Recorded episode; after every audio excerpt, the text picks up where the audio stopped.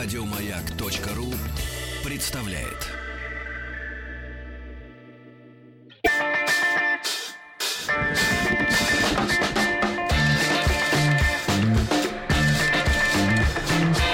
Сергей Стилавин и его друзья. На маяке. Дорогие товарищи, вот и проводили золотую осень. Мрак, холод, слякоть совсем скоро. Да нет Здравствуй. никакой слякоти. Здравствуй. Владик. Ну что значит нет Нет слякоти? никакой слякоти. Ну, Здравствуй, Тим. Слякоть это Как я ты? сегодня. Как ты, ковбой? О, э, мне все прекрасно. Особенно, когда ты называешь меня ковбоем. Ноги в стремена. Тим, я дам А. тебе сейчас бумажку. Ага. У вас в Америке есть телеграммы?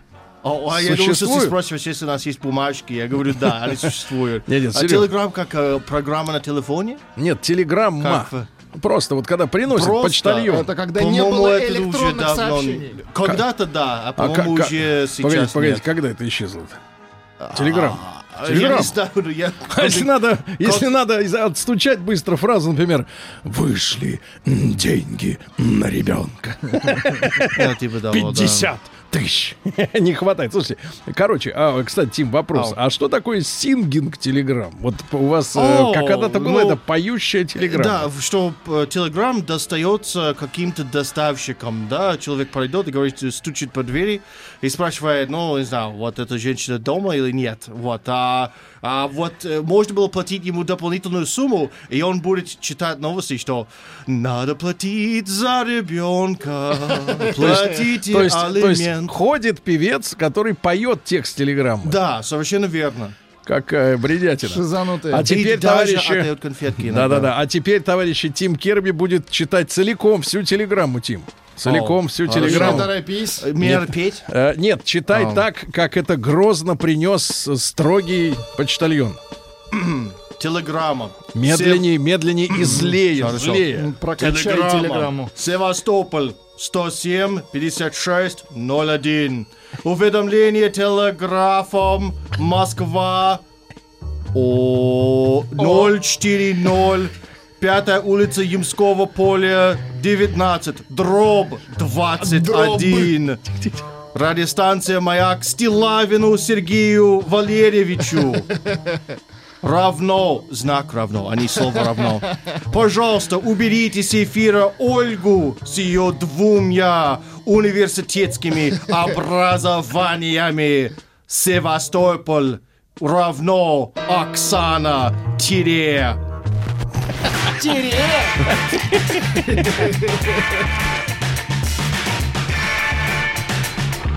Сергей Стилавин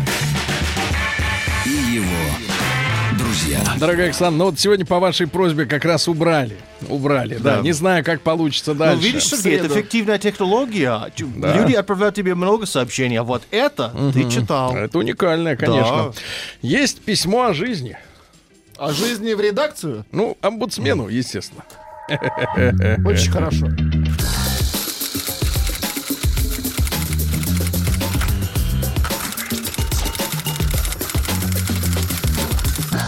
Приемная нос. Народный омбудсмен Сергунец. Уважаемый Сергей Валерьевич, Рустам Иванович, ну это так заочно. Передадим. Тим Влад. Меня зовут Михаил, мне 30 лет, я из Ростова-на-Дону. Проблема, о которой я бы хотел вам написать, назрела, как мне кажется, давно. Сергей Валерьевич, вы вот э, после трагедии в Керчи в своей заметке в Инстаграме также этот вопрос поднимали. Это вопрос воспитания, морали, ценностей, нормы, семьи и культуры. На самом деле все взаимосвязано. Мы можем пройти мимо лежащего на улице человека, потому что думаем, что это какой-то пьяница. И даже не подумаем, а вдруг ему просто плохо. Мы не уступаем пожилым людям место в общественном транспорте. Сколько вокруг агрессии и наглости на дорогах. На дорогах. Если попытаешься сделать кому-то замечание, как минимум услышишь в ответ кучу нелицеприятных фраз. А если взять семейные ценности?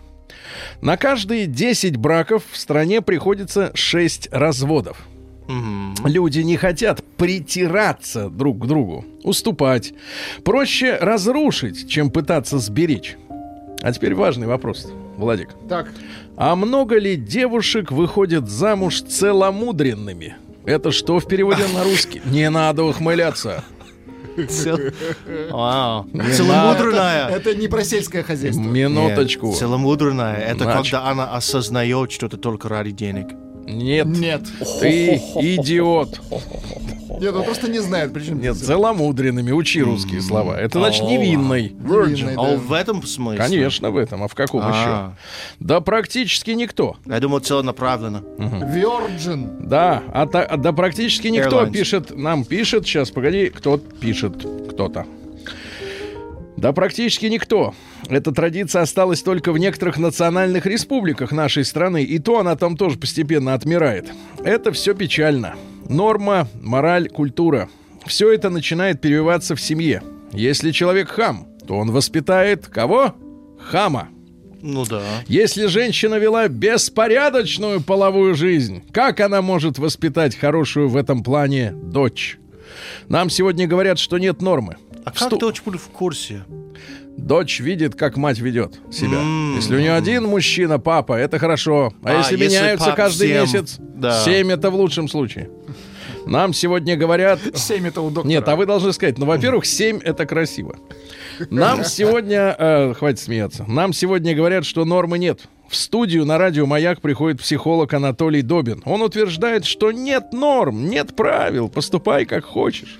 И как бы грустно это ни звучало, фактически это так. Сколько сейчас развелось психологов, коучеров, одно зомбирование какое-то. Самое интересное, что это все уводит человека от самого главного, как я считаю, от счастья. Выйдет девушка замуж за миллионера. Станет ли она счастливой? Нет, утверждает товарищ. Но, Я думаю, да. Но десяток вышедших за миллионера, наверное, с ним Ну, поспорят. по-разному бывает, да. Миллионеров просто на всех не хватает. Сейчас одна норма — это уголовный кодекс. Если ты его не нарушаешь, то все хорошо, все замечательно. На все остальное общество закрывает глаза. Можешь материться в общественном транспорте. Ну, тут, правда, есть закон, но не видел ни одного, которого подтянули за это дело. Можешь изменять своей жене, спать с чужой. Тебя никто не может осудить. Возникает ощущение, что мы как общество скатываемся куда-то вниз. Какой из этого выход? Изменение государственной политики. Только так, я считаю, можно попытаться исправить ситуацию. И неформальное проведение каких-то круглых столов, в духе поговорили и забыли, а принятие федерального закона или целого кодекса. Должно о, как. быть, я сейчас расскажу. Давайте про кодекс. Я вам потом дам переписать. Должно быть воспитание и направление в нужное русло молодежи в детских садах, в школах, в институтах, чтобы аморальное поведение порицалось. Ну и, конечно, если мы накладываем дополнительные обязанности на сады, школы, институты, то нужно повышать в обществе престижность профессии воспитателя, учителя, преподавателя, обеспечить им достойную жизнь. Сейчас они погрязли в бумажках, в отчетности. Бумажной деятельности много, а реальной работы нет. И все это за невысокую зарплату. Также государство должно активно подключать к этому процессу церковь. Э, Без Константинополя. Должно быть посвящение. Про- извините, просвещение. Что есть заповедь, а что грех. Вот, Тим, Ну ты да. знаешь, что такое грех? Не надо смеяться. Были такие времена, Сергей. Когда знал. Да. Хорошо. Нет, я имею в виду, ты отказался от такого образа жизни? Нет, ему уже отказ... начали Минуточку. отказывать. Ну, брак Владик, помогает Владик, оказаться. ты, у тебя без в ребре сидит. Да какой бес? Ну, Ну вот больной бис. человек Ну старый. да что вот и, а почему? А вот за грехи. Вот Давай, Сергей, я отвечу тебе. А вот Вот за них. Так. Не Что- надо отвечать, это Хорошо. риторический вопрос. Ведь, по сути, моральные ценности и моральное поведение происходит из Писания. Не нужно придумывать велосипед. И в Советском Союзе переняли этот опыт, заменив Бога коммунизмов, э, коммунизмом, Библию, кодексом строителя коммунизма, богослужение партийными собраниями, а патриарха генсеком.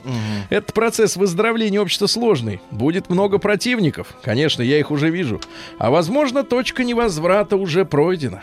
Тогда процесс развития общества уже не повернуть. Но попытаться нужно. Вот. а, и по скриптум. Вспоминается один из ваших эфиров на «Маяке», в котором ваш гость рассказывал, что в первые годы после Октябрьской революции большевики, разрушив старые устои, решили, что семья — это пережиток прошлого. Началось время аморальных ценностей, беспорядочных связей. Это поддерживалось на самом верху. Но со временем Сталин, наверное, понял, что на таком фундаменте сильное государство не построишь. Нет семьи как ячейки общества, нет и общества в целом. И был разворот политики в отношении семьи на 180 градусов. Слушай, достаточно умное письмо, правильно? А вы хихикали, болван. Прием корреспонденции круглосуточно. Адрес стилавинсобакабк.ру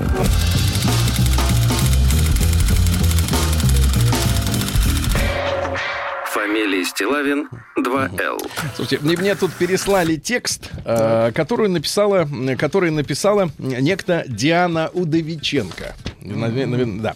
Написала текст о, о сегодняшнем женский взгляд на положение, так сказать. Ну, э, тут, э, я так понимаю, Библию не упоминают, э, вот как в предыдущем взгляд, письме. В женский взгляд на, на ситуацию в обществе. Знаете, каким голосом надо читать, если это женское письмо от имени Дианы? Ну, это не Да, Вы знаете, что... Знаете, я, кажется, начинаю понимать, почему у нас э, много курсов, коучеров, пособий, тренингов и умных книжек по всем областям деятельности, причем даже бытовой. Как кормить грудью, как рожать, как строить отношения с мужиком, с бабой. Как рожать? Это все равно случится. У тебя нет.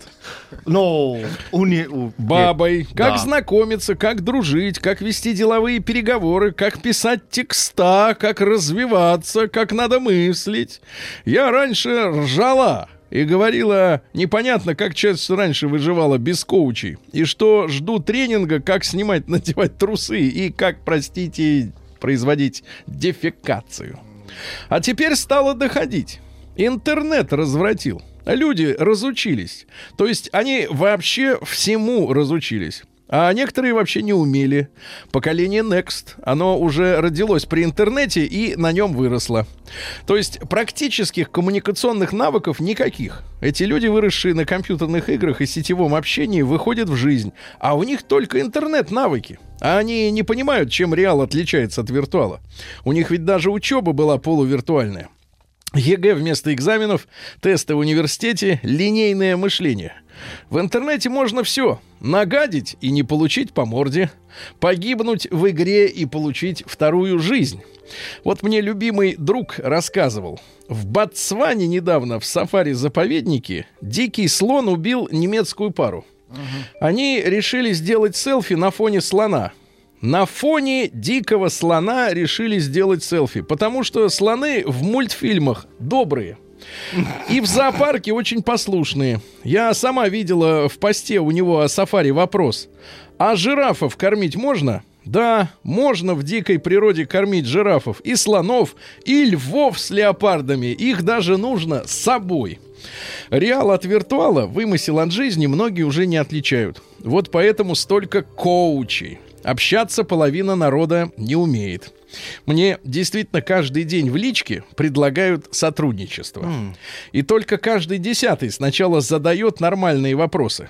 Сотрудничаете ли вы в таких-то делах? Размещаете ли вы рекламу? Сколько стоят ваши статьи? А большинство просто сообщают, что им от меня нужно, причем уверены, что это бесплатно. И это не школота, это работающие люди, ровесники моего сына. А сын, видимо, уже Ага, взрослый. как минимум, да. Из пяти пабликов, на которые я отправила жалоб на плагиат, ну, берут вот статью и не говорят, что это пишет Диана Удовиченко.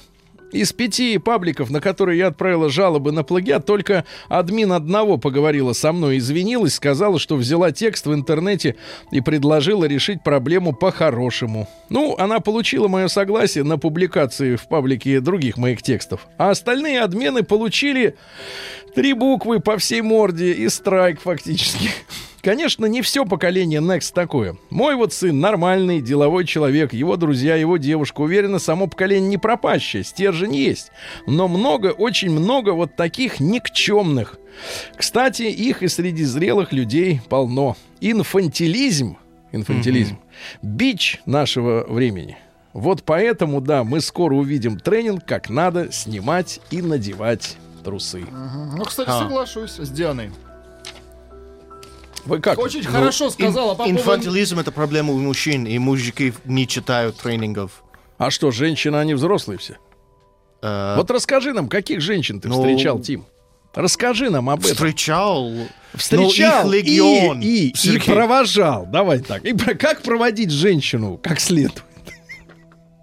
Это риторический вопрос, не надо отвечать И я, на у меня никакого ответа на Это, этот да, это вопрос. вопрос без ответа. Тогда и сейчас. Да, вопрос достаточно. Перебьемся, товарищи.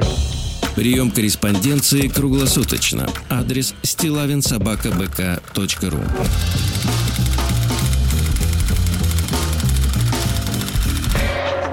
Фамилия Стилавин 2Л. А вот, э, Владик, у нас есть также раздел «Толковые советы».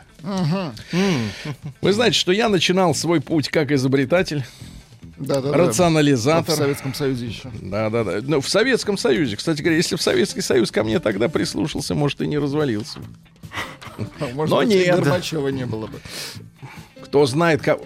Вы знаете, что Горбачев был во, во время оккупации под немцами? Да ты что? Лично. Мне кажется, Ха. вот как-то вот там что-то... вот- И никто в да, КГБ Ну не, заметил. не надо шельмовать, многие были.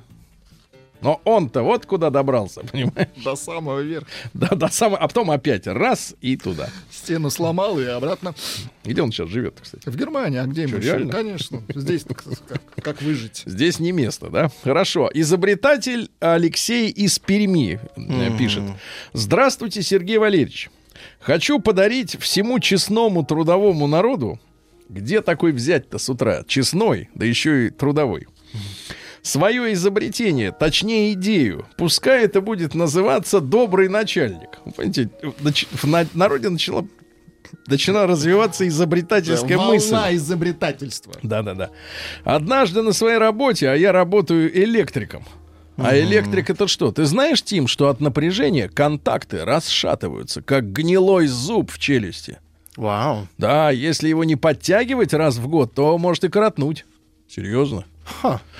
Вот именно. Интересно. Так вот, однажды на своей работе, а я работаю электриком, я с прискорбием и содроганием слушал, как мой непосредственный руководитель в очередной раз очень громко и яростно отчитывал подчиненного по телефону. И мне пришла идея. Теперь внимание, Владик, идея. Что неплохо было бы человеку на том конце провода слушать голос начальника через какое-нибудь приложение, типа Google переводчика. Молодец.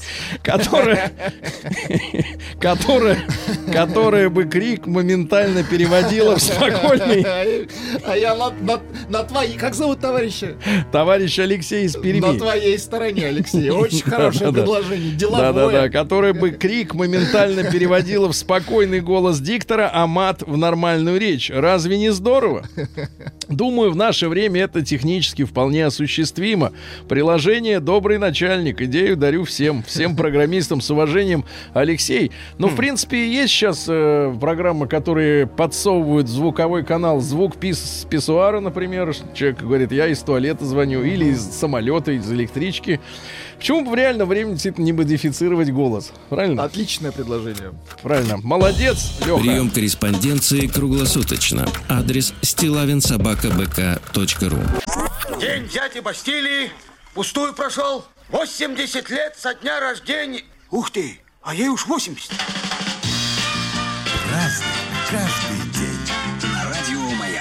Друзья мои, сегодня у нас 22 октября. Э, Сегодня есть несколько, праздников, памятных дат. Сегодня вот проходит литературный праздник. Он называется «Белые журавли». Он учрежден еще Расулом Гамзатовым, замечательным поэтом, да, как праздник духовности, поэзии и как светлая память о павших на полях сражений войнах.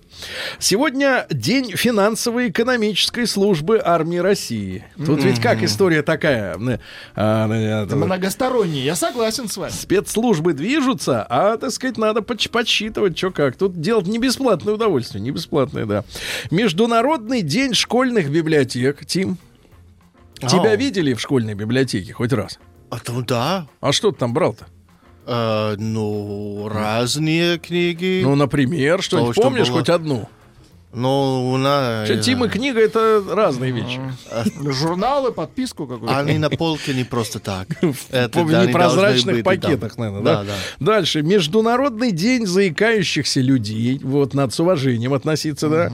День труда в Новой Зеландии. Дело в том, что в Новой Зеландии борочие, м, рабочие боролись за свои права. Ну и теперь вот в этот понедельник, э, в третий понедельник, получается, октября, не работают вообще никто. Ни честные рабочие, ни, р- ни нерабочие. Ну и, наконец, сегодня прекрасный праздник. Название очень хорошее. Яков Дровопилец. Дровопилец. Ага. Есть Звучит кровопиец. Ну этого да. да. А есть дровопилец. Э, Вот. Дело в том, что заготовка дров это, извините меня, сейчас у людей и- у- есть газ. Есть, в конце концов, баллоны, правильно? А ведь раньше-то этого никогда не было, никакого ни газа, ни баллонов. М, Вот. Ну и, соответственно, от того, как жарко разгорится печь, э, как она будет э, остывать, и зависит безопасность семьи, потому что в холодную ночь вставать некому, все спят ночью, правильно? Э, Поговорки следующие. Шуба в избе, рукав на улице. Это что? Это печь. Печь, точно. Или, например, э, ну, неважно, нередко на Якова выпадал мелкий град. Обратите внимание, не будет ли сегодня града.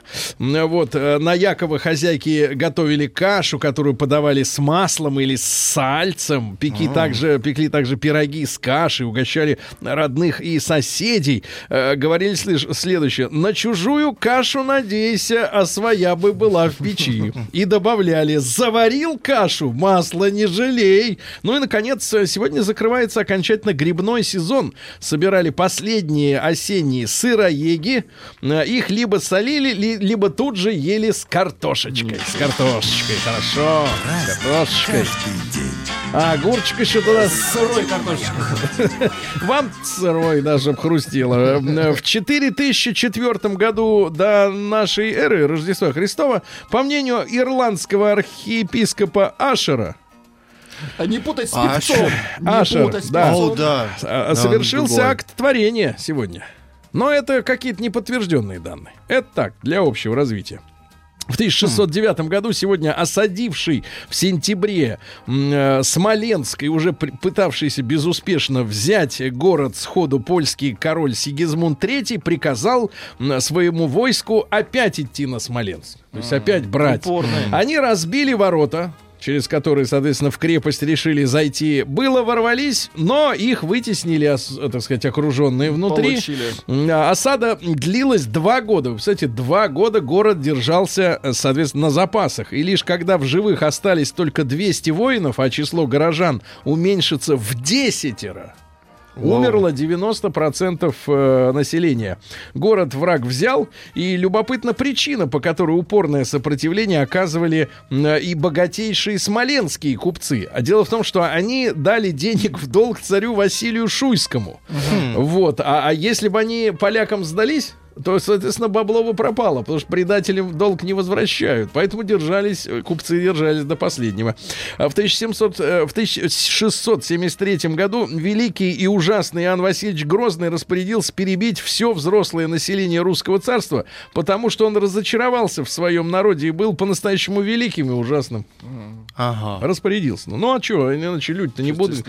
Не будут говорить плохого про им- императора, понимаешь, да? В 1702 году, во время Северной войны, э, русские войска во главе с Петром Первым овладели крепостью Нотебург. Э, вот, крепость была основана еще в 1323 году на Ореховом острове. Ну и получил название Орешек. Вот, э, шведы его э, захватили в 1611 году, переименовали, соответственно, Орешек в Нотебург. А, Ну, а. Нотебург это было Mac или Windows? Ты давай-ка Какой подлец, а. Молчать. Значит, Петр Первый дал новое название э, Шлиссельбург, то есть город-ключ.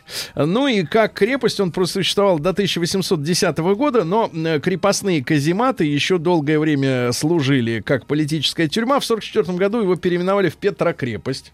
Вот. Ну и, соответственно, через, э, через э, э, 20, 19 лет в этот же день, когда наши вот взяли как раз этот орешек, э, царь Пе- Петр I стал всероссийским императором. Ему этот титул преподнес Сенат как раз за победу в Северной войне. И теперь у нас стала не просто Русь, И не русское царство, а Российская империя. Понимаете?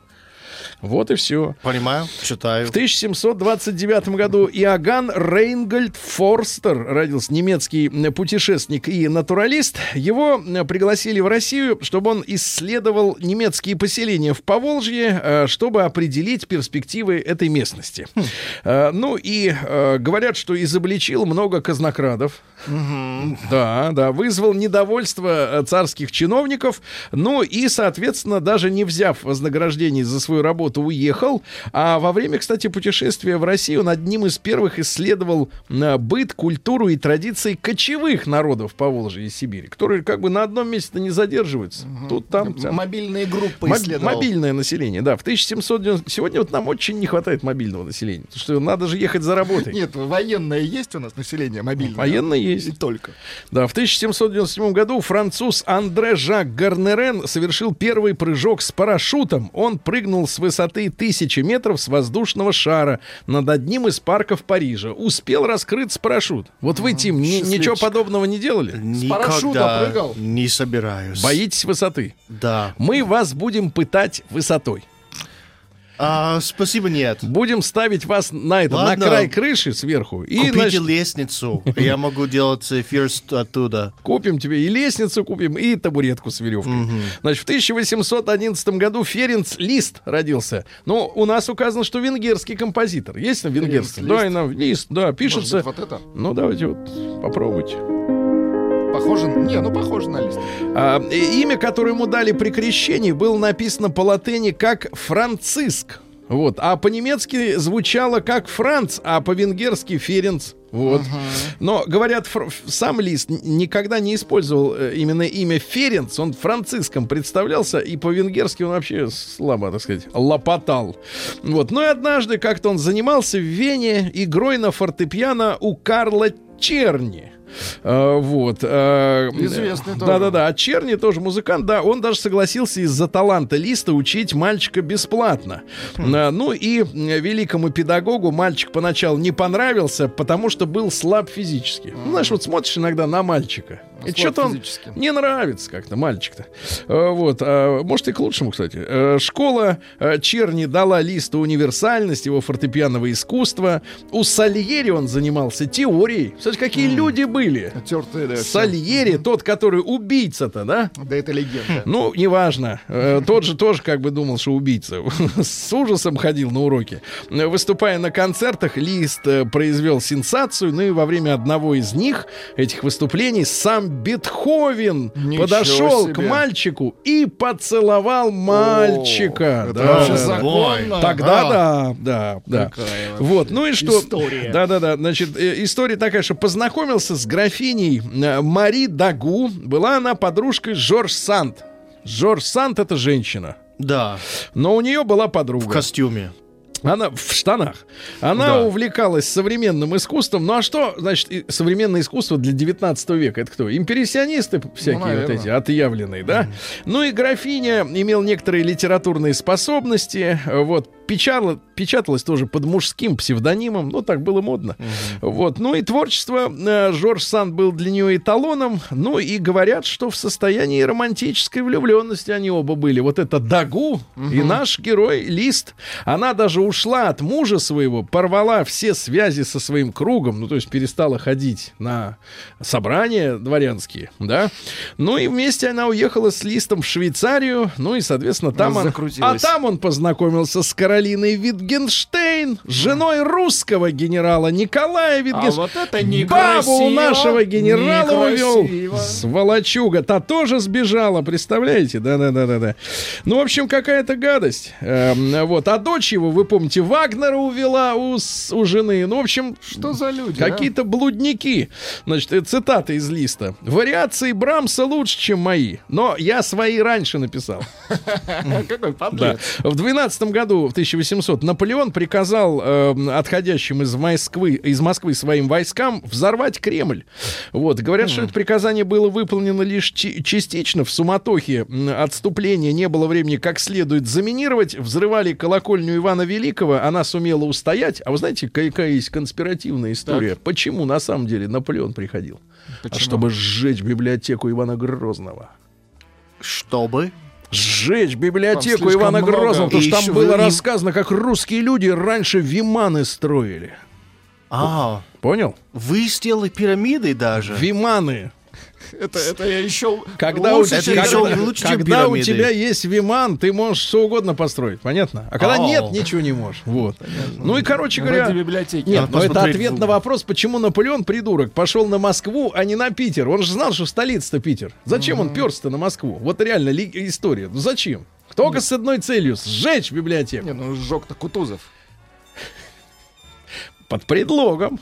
Правильно? Да, А, вот, вот Вимана. разделались. Гипотетический с Виманом. летательный аппарат. Не гипотетический. То есть Фактически Ивану Грозному. сжег библиотеку Грозного. Все, он Правильно, да, одноглазый. Ты смотри, как напортачил, да?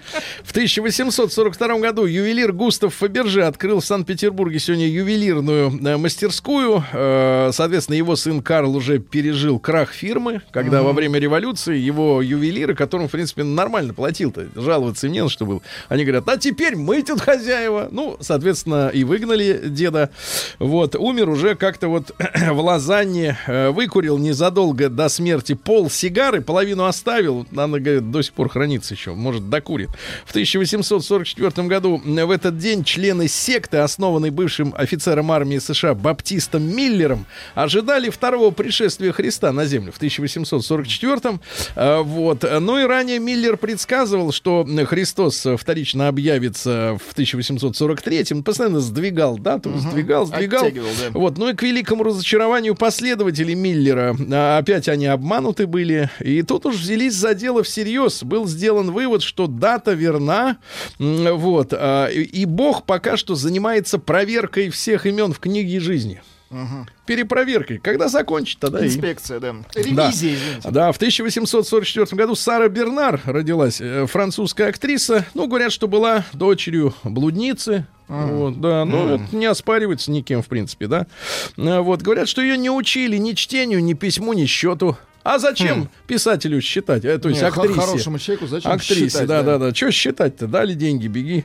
Ее отдали в школу мадам Фриссарт. Она в- провела там два года, ну вот, и во время одного из представлений она принимала участие в спектаклях, да, она м, вдруг увидела, как в зал входит ее мать, которая решила навестить дочку, с ней случился с дочерью нервный приступ, вот, забыла весь текст, у нее появился страх сцены, и этот страх сцены ее сопровождал всю жизнь.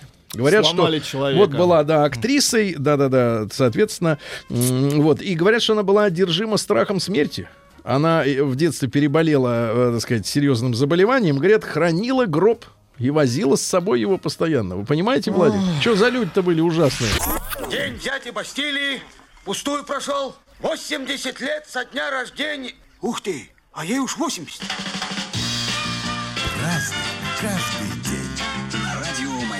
А что ж, друзья мои, сегодня у нас прекрасный день в отношении писателей. В 1870-м родился Иван Бунин. Вот, э, писатель. Мы, помнится, одно время увлекались его чтениями в эфире, да? Да и нет, нет, да и возьмем снова. и да, да. Его фраза прекрасная «Сходим». Когда он женщину, так сказать, на корабле пригрел и решил сойти Отгрузить на дальней станции, да-да-да, вместе. Ну что, про, про Бунина рассказывают гадости всякие из серии, что когда он значит, ходил в гости, после этого оставлял в своем дневнике честные отзывы о придурках-хозяевах. Ну так это претензии к придуркам скорее, чем э, были приличные люди. Бунин бы и помалкивал, правильно? Вот, ну, конечно, он пережил... революцию, об этом окаянные дни. А Затем он служил в ОСВАГе, это осведомительное, осведомительское агентство, это пропагандистский орган, орган добровольческой армии. Ну, пытался вот что-то как так при... Но когда нет общей концепции, что пропагандировать-то, правильно? У белых же не было идеи никакой. Ну, давайте, может быть, мы вам землю оставим, может быть, что-то. У них не было даже символа своего никакого. Ну, я имею в виду человеческого. Маркетинг — это важно. Маркетинга у белых действительно не было никакого. Вот. э, И цитата отличная. Это, по-моему, он сказал в середине 20-х годов, когда уже уехал на Запад. Вообще давно дивлюсь. Откуда такой интерес к Пушкину в последние десятилетия? Такой молодец, да. Да-да-да, правильно ставил вопрос. И Откуда вот корень, где, откуда ноги-то растут? А, Джон Рид, ваш американский журналист, который покоится у Кремлевской стены в виде праха. А, Он написал книжку «10 дней, которые потрясли мир». э, Вот, заболел и здесь и скончался. А 10 дней это как раз октябрь-ноябрь вот 17 года, большевистская Да-да. революция. Вот он об этом. Даже сняли фильм об этом. Конечно, да. Хороший мужчина, ты как думаешь? А, Дин Рид-то. Нет, Джон Рид. Дин Рид хороший, а этот Да, непонятно. Риды. Да-да-да. Вот. Дальше. В 1900 году Эдвард Рейли Стеттиниус родился. Американский ваш деятель, близкий дружок Рузвельта. Дружок Рузвельта. Э, С 41 года он руководил программой Ленд-Лиза. Э, Вот, потом участвовал в работе по созданию Организации Объединенных Наций. Ну и сердечный приступ его, так сказать, немножко притормозил, к сожалению. В 1903 году Джордж э, Уэллс Бидл родился. Это ваш американский генетик. В 1958 году получил Нобелевскую премию за открытие, касающееся роли генов в специфических биологических процессах, да, Э, в том числе влияние химии на наследственность, да. А В 1904 году наша русская эскадра, которая отправилась из Балтийского моря на Дальний Восток, ну, по пути затопила два английских рыболов- рыболовецких судна в Северном море. Ну, а что они лезли к ним? Ну, думали, что это японцы. Пора, думают, вышли. И, да. Ну, а что хорошего При- в англичанах? Пришлось, Скажите. да, конечно, ничего, мне кажется, ничего. А, вот сегодня у нас в 1905-м Яков Захарович Шведов родился. Это поэт, э, автор текстов таких популярных песен, как «Смуглянка, молдаванка» и «Орленок». Есть, нас дайте орленка да, чуть-чуть, Елена давайте. Камбурова. Достаточно, достаточно хорошо, хорошо, песня. но медленно. Э, Сегодня впервые женщина, это француженка Элиза де Рош, э, в 1909 году совершила одиночный полет на самолете, то есть без компаньонов. Последний император Вьетнама родился сегодня в 1913 году Бао Дай. Ну, после войны ему наши сказали, товарищ, не надо. С императорами покончено. Да-да-да. А, Сегодня у нас Жорж Брассенс родился. Это французский шансонье и композитор. Вот дайте нам песенку «Лянон деман эн марьяж». Вообще-то он называется Жанны. Хорошо. Ну, понятно, а вот французская музыка, да. так А. Тимоти Лири, э, наркоман, психолог ваш этот американский. Ну да. Да, да, да, да, да. Это он синтезировал гадость. Сам? Сам, конечно, конечно. О. Был пропагандистом вот этой А, ну вашей да, культуры. этот, То есть Вот. художник. Да-да-да. Ну и, соответственно, сначала был ученым, да, а потом наркоманом. Вот, э, занимался групповой Он был психотерапией. намного более успешен, как наркоман. Э, Творческий человек. Убежал из тюряги, потом его опять схватили, потом он увлекся компьютером, потому что башка-то у него совсем, да. Дальше, цитаты. Функция правительства замедлять ход вещей. А, а ты, ты а ты ускорял. Мы живем в мире с бесконечно увеличивающимся населением, в котором каждый месяц с конвейера сходят все более красивые девушки. Ну, Какая... таких широких взглядов Да, да, мужчина. да, да, мерзость. Ну и, наконец, если вы будете слушать неврологов и психиатров, то никогда не влюбитесь. Вот, да, да, да, да. И основал он что? Brotherhood of Eternal Love. Ага. Братство А, вечной, вечной любви. любви. Да, это Да. что за организация такая? Миротворческая? А, Развлекательная. Да-да-да. Евгений Михайлович Винокуров в 25 году родился в Брянске э, в семье военного. Э, В 43 году после 9 класса призвали его э, в армию. В неполных 18 стал командиром взвода. Ну вот послушайте, такие пронзительные строки несколько. Взрыв и на земь, навзничь, руки врозь. И он привстал на колено, губы грызя, и размазал по лицу не слезы, а вытекшие глаза. Ну, страшные стихи о войне, да, страшные. Вот, э, но, та- но очень талантливые. Да, сегодня Спартак Мишулин родился в 26-м году, замечательный эм, актер, да. Э, Лев Иванович Яшин, замечательный футболист, Футболист. вратарь, да, правильно, интеллигентный мужчина. А Вилен Калюта родился в, 40, в 30-м году, кинооператор. Ну, такие фильмы, как «Утомленные солнцем», «Урга», Полеты во сне и наяву. Шикарно, да? Э, В 1932 году Станислав Павлович Самсонов, это наш офицер-подводник, э, за кругосветный переход, его наградили званием Героя Советского Союза, совершенный двумя советскими подводными э, лодками без единого всплытия. Вот так вот. А, вот. э, Георгий Емельевич Юнгвальд Хилькевич, кинорежиссер. Ну, конечно, э, Д'Артаньян и три э, мушкетера, да. А, Дальше что у нас? В 1938 году американский изобретатель Честер Карлсон продемонстрировал свой аппарат для получения копий бумажных документов. А, Ему потребовалось много лет, чтобы выпустить, наконец, ксерокс. Ну, вау. Вот, да. Катрин Денев родилась актриса, красавица французская. Кстати, не так давно говорила, когда только с Вайнштейном начала разворачиваться эта бодяга. Говорит, да, неплохо, когда мужчина в принципе, женщину немножко, так сказать, Но пристают. не пристает, а в рамке ее, в рамку. В рамку. В рамку, в Просто в рамку. рамку. Ну и Мгм. Робертино Лоретти, лю- любимец наших бабушек и дедушек. Да мальчик поет. Песня «Попугай». Попугай! Попугай! Да, ну что, в одном месте наврали, Тим. Да. Иван Грозный не давал приказ перебить население. Последние цифры 79, 80. Вот почему благодаря этому этой вранье мы, вранью мы сегодня друг друга слышим, правильно? Молодец. С- Поздравляем с победой, товарищ. Очаровательно. Новости региона 55. Ну что же, да, давайте к Омску перейдем. Там лаван, лавандой не пахнет. Да нет, там, мне кажется, ее Чаще всего завалить. нет. Вот, пожалуйста, Лаван, э, э, Омск. Амичка переехала в Краснодар и перевезла с собой скульптуру «Коммунальный карась». Скульптуру ей Ага. подарил скульптор. Э, скульптура весом в 700 килограмм и высотой 4,5 метра. Вот, была перевезена по частям. Омск лишился карася. 700 килограмм. Лишился, да. А Мич обвинил певца Газманова в плагиате его песни. Ай-яй-яй-яй-яй. Так, что за песня? Музыкант Шаханин э, Так. заявил о том, что певец Газманов Так. э, вот э, для своего клипа, значит, соответственно, бессмертный полк взял за основу его одноименный клип. Вот сейчас будут разбираться специалисты. Это как же Амичи-то, а? Дальше Амич, э, ну это те- теперь уже типовые омские сообщения. Э, Амич предложил таксисту отдохнуть в сауне, да и лишился золотых колец. Понимаешь? О, воу. В, в Омске мужчина с топором Бодрить. похитил из магазина бутылку виски, а ранее он украл свадебное платье, тоже с топором. Его Решил отметить. узнали по блеску лезвия. Самолет не смог взлететь из Омска в Москву из-за куропаток. Они заклинили двигатель, ими заклинило. Ну и, наконец, амичи стали чаще себя лечить. Это хорошее сообщение. А вот амичку поверг в шок проворный эксгибиционист. Он вскарабкался на подоконник Сталинки Да. и продемонстрировал хозяйке свое хозяйство. Значит, смотри, тут история такая, что хозяйка услышала похожий на стук звук в окно. Когда она подошла, он, она поняла, что это вовсе не стук.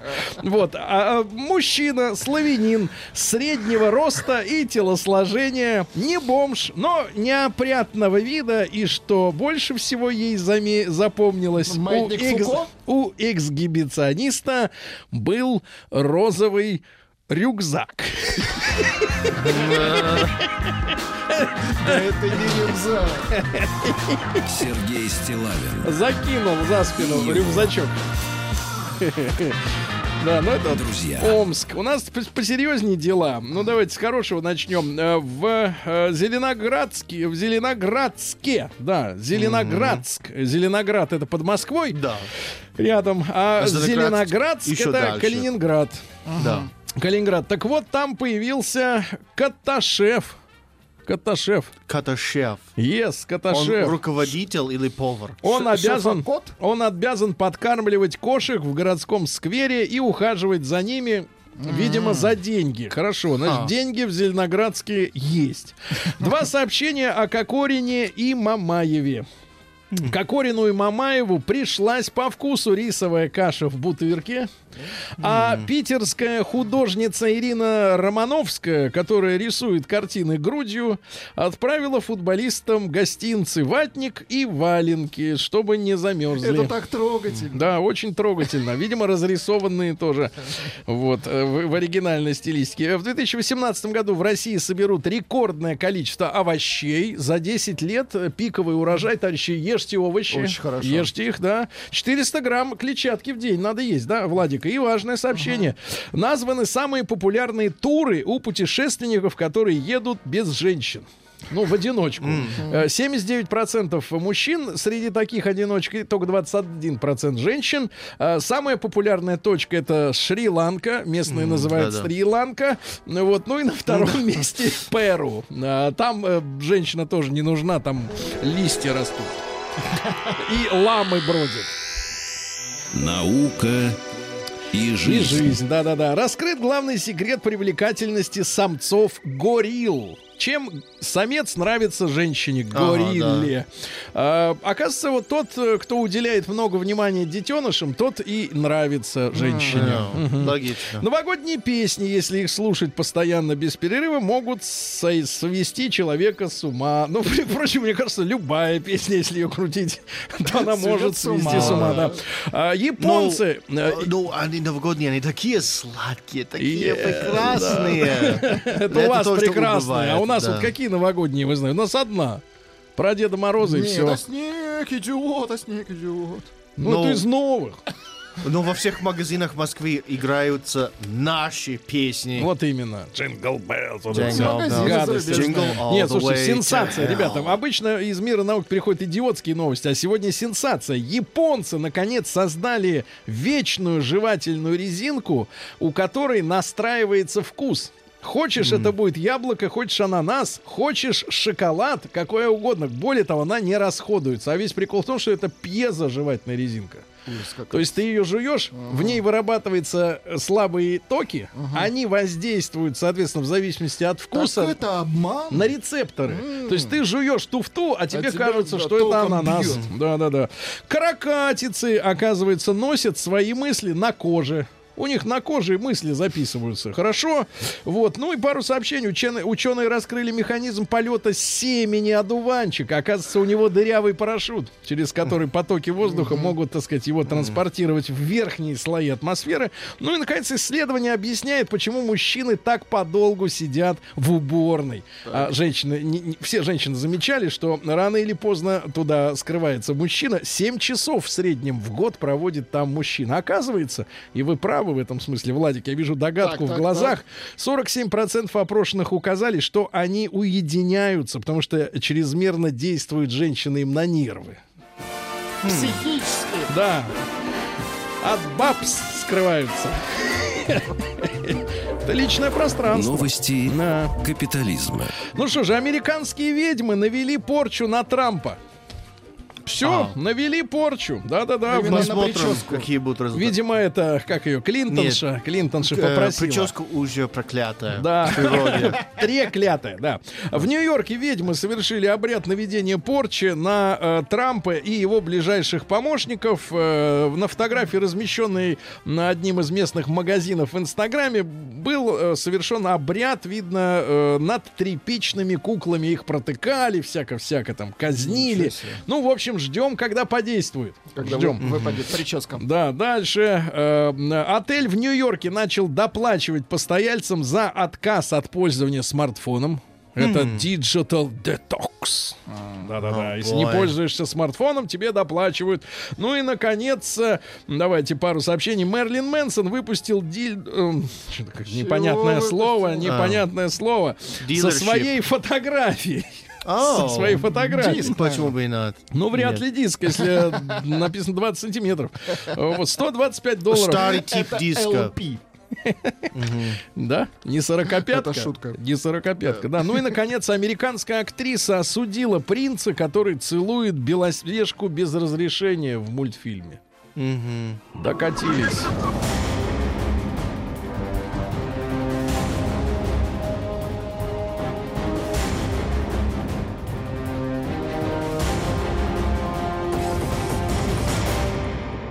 Россия криминальная. Россия криминальная. Начнем с Ростова папы. В Ростовской области вор бросал в окна камешки, а в итоге украл миллион. Технология следующая. Домушник, чтобы проверить, есть ли кто-нибудь дома, бросал в окна камешки. Видимо, у него не было розового рюкзака, он не мог э, постучаться в окно, как это делают в Омске. Наголо. С камнем наголо. Помните, э, как там, про, красный камень-то, что там, э, драма-то любовная. Не помните, да? Ну, понимаю, да, забылось. Э, Когда никто не выглядывал на стук камней, Так. злоумышленник брался за отвертку, отжимал рамы, проникал в квартиры, выносил деньги, золото, шубы, бытовую и электронную технику. В итоге миллион рублей, кстати, вывез э, в Ростов-на-Дону и продал. 45 лет мужчине. Дальше в Туле нашли нелегальный детский сад для детей мигрантов. Это что ж такое? А куда вот? Да, туда, в детский сад. Антисанитарные условия. Дальше. Э, в Челябинске няня полтора часа, э, на полтора часа бросила маленьких детей на улице, чтобы помыться в душе. Вы тут пока посидите, Сами. я у вас дома помоюсь. Мгм. Ну и пару сообщений. В Ростове, опять же, трое мужчин похитили уснувшего в автобусе подростка. 16-летний парень так устал, что заснул на, кре- на сиденье автобуса. Вау. В итоге его раздели, сняли куртку, ботинки сняли. Всё и, он- сне, да? и чудом вырвался от них, помог инспектор ГИБДД, который заступился за мальчишку. Ну и, наконец, гениальное сообщение в одно предложение. Сразу скажу, пострадавших нет. Название хорошее. В Томске сгорел стриптиз-клуб Машенька.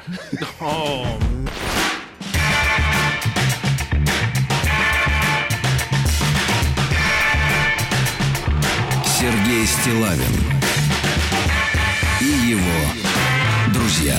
Так, товарищи, ну что же, друзья мои, вы пошли на работу, да, хотя поводов для этого немного, за окном мрак, мрак, да. Ну что же, э, товарищи, сегодня вышло несколько любопытных, э, любопытных новостей, например, наш министр, э, министр культуры Владимир Мединский назвал молодежь исторически безграмотной, ну, в общем, это... Понятное дело, да. Э, да, женатые люди назвали причину, почему они снимают обручальные кольца. Ну, а так непонятно, да? Почему? Командировка, выходные, Душ, я понимаю. новая секретарша. И плохое воздействие золота на здоровье мужчины. Я понимаю, это все прошли такие э, темы. Значит, смотрите, ребята, э, в сети э, появился рейтинг городов, где живут самые дружелюбные соседи в России. Так. Да самые дружелюбные соседи в России. Возглавляет список. Мы поздравляем город Грозный. Поздравляем, ребята, поздравляем. Дружно Самые живут. дружелюбные соседи. А, а вариантов нет, надо дружить. Ну а как иначе? Ну даже люди все, ну да. Второе место Нальчик, третье место Анапа. Вообще 150 населенных пунктов в рейтинге. Москвы не вижу нигде. С дружными Не удивляет. Ни Москвы, ни Питера, никого нет. Никто ничего не знает, никто не Ничего дружит. не дружит. Значит, давайте, товарищи, а, а видимо есть причина. Может быть, э, живут рядом подлецы. Понимаете, да? Подлецы. А как с ними дружить, если они, соответственно, подлецы? Давайте, ребят, короткий опрос. М1 на номер 5533. Вы знаете имена всех соседей, которые живут с вами, э, если вы в многоквартирном доме, на лестничной площадке. А если не в многоквартирном, тогда на 360 градусов. Вот вы знаете имена всех соседей, которые живут с вами вместе на этаже. Вот всех знаете имена. Детей, взрослых, тещ. Ну, которые там постоянно. М1 на 0553. Всех знаете, М2. Или кого-то не знаю, или никого Или не знать знаю. не хочу. Да, и тоже тогда М2, знать не хочу. Ну и большой разговор. Давайте, ребята, плюс 7967 103 5533. Значит, э, что за люди живут рядом с вами?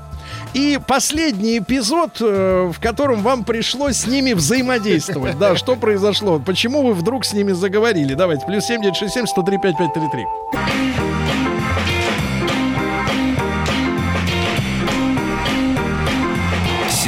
Стилавин и его друзья. Друзья мои, э, есть такая замечательная русская поговорка. Где живешь, не пачкай. Вот, это относится, кстати, не только к нечистотам, вот, и не только к лифтовому пространству, но и к отношениям, э, э, к отношениям между людьми, потому что э, нужно вести себя прилично с теми, с кем ты, вот, тебя угораздило начать жить совместно. Конечно, ситуацию в целом портят съемщики жилья, да, которые этот сегодня здесь он живет, завтра там, да, Владик? Ищи, ищи, ищи свечи, как звали, да, вспоминай. А, вот, поэтому мне кажется, что огромное количество, а, ну вот Москва не вошла в рейтинг самых дружелюбных соседей, и Питер не вошел, я так понимаю, вообще крупные города, потому что очень много квартиросъемщиков. Они, соответственно, являются временщиками, им плевать на взаимоотношения. Э, вот он снял, съехал, пошел дальше. Но, тем не менее, а там, где люди живут э, веками, бок о бок, там, соответственно, отношения налажены между поколениями. На первом месте, мы же сегодня поздравляли, замечательный город Грозный. На втором месте Нальчик, на третьем Анапа. Люди дорожат соседством друг с другом, уважают друг друга и дружески друг к другу относятся. Что такое дружески? Это не просто улыбнуться при при выходе из подъезда. Это значит одолжить соли, Правильно? Угу. Да. Мухобойку одолжить. Мясца при случае, если зажиточные. Хлеба. Значит, ребят, давайте М1 на 05533. Вы по именам, фамилии не надо, имена. Знаете всех своих соседей по этажу. Угу. Вот выходит человек из квартиры, а вы знаете, кто это, как его зовут. Угу. Правильно? Маленький, большой, старый, неважно. А, М2 нет, не знаю. Или, как говорит Владик, и знать не хочу. Но у Владика есть еще тамбур. Он перед тем, как выйти из квартиры, он смотрит в щель, чтобы никого не было. И как мышь, и как мышь выскальзывает прямо. Выскальзывает, да, да. И, ребят, плюс 7967 103 5533 наш WhatsApp, э, Viber номер. Э, ну и, соответственно, мы с вами э, говорим о том, какой эпизод в недавнем, соответственно, или в далеком прошлом у вас в памяти о взаимодействии с соседями. Как вам пришлось с ними разговаривать? Вы хотите сообщение? человек пишет, вот у меня сосед падла на втором, я на первом. А-а-а. Он залил меня и платить не хочет, а я только ремонт сделал. А он говорит, это не я, это теща. И что делать с упырем? Макс, 39 лет, Люберцев. Вот это, это безопасно. Легальный да. вопрос. Давайте вот Славу послушаем. У него тоже А-а-а. есть соседи, но, но в городе. Слав, доброе утро. А почему? А в деревне тоже они есть. А, по окружности, да? То есть, ну, вниз-то нет соседей? Вниз нету. Вниз нет. Хорошо, Слав, как у вас взаимоотношения вот а, в том месте, где живут люди, скажем так, состоятельные, а значит, с амбициями? Блин, это я сказать не могу, потому что я же говорю, я живу в, в обыкновенном луховском доме. Так. Квартира. Но мне очень... Ну, это говорится, то, что вы говорите, вот, как бы различие людей что э, у нас живет две с половиной семьи на этаже, при этом, что у нас квартир шесть. Ну, просто я выкупил, да, там, две с половиной квартиры. Мой сосед выкупил в свое время, когда у него были еще маленькие дети. И осталось две однушки, которые там одну э, парень сдает э, в наем, и как раз вот семья э, моих друзей, они забирают эту квартиру, а один живет сам. И вот в тот момент, когда наконец мы подумали, что нужно сделать уже хороший ремонт фойе, да, вот этого входного холла, э, вдруг вот этот э, владелец однокомнатной квартиры просто чмо самое настоящее. Нам говорит, слушайте, а вы будете делать ремонт? Мы, да-да-да-да. Но у меня денег нету. Мы говорим, да понятно. Вот, он говорит, ну я хотел бы посмотреть, а что вы будете делать? Я говорю, так, что? Он говорит, ну а дизайн, вот такая плитка у нас будет на полу лежать. Мне, честно говоря, хотелось дать ему в бубен, но при этом, он посмотри, ну вот, ну анекдот другой, даже другой когда мы все сделали, я поставил такие хорошие, дорогие входные двери. Ну, одна железная, да, а, именно из а, лифтовой зоны к нам, а вторая очень красивая деревянная. Вот. И через какое-то время он сказал, знаете, а все-таки вот эту вам дверь надо демонтировать, железная. Она недостаточно красивая. Вот ко мне приходят иногда девушки, а мужику там так же, как мне, полтос. Вот. И они вот говорят, что вот эта железная дверь, наверное, придется вам ее демонтировать. Вот что? Что, что, что с ним делать, да? Откуда этот человек? Из народа. Я хотел ну, сейчас, сейчас, сейчас э, проклятие типа упырь э, размножится, я понимаю. Но с другой стороны, я понимаю Вячеслава. Э, ты не даешь деньги, но предъявляешь какие-то эти самые свои претензии. Смешно. Ну, давайте. А, хорошая стратегия. Знаем всех соседей. Как только переехали, дети испекли пиццу и всех соседей угостили. Так и познакомились.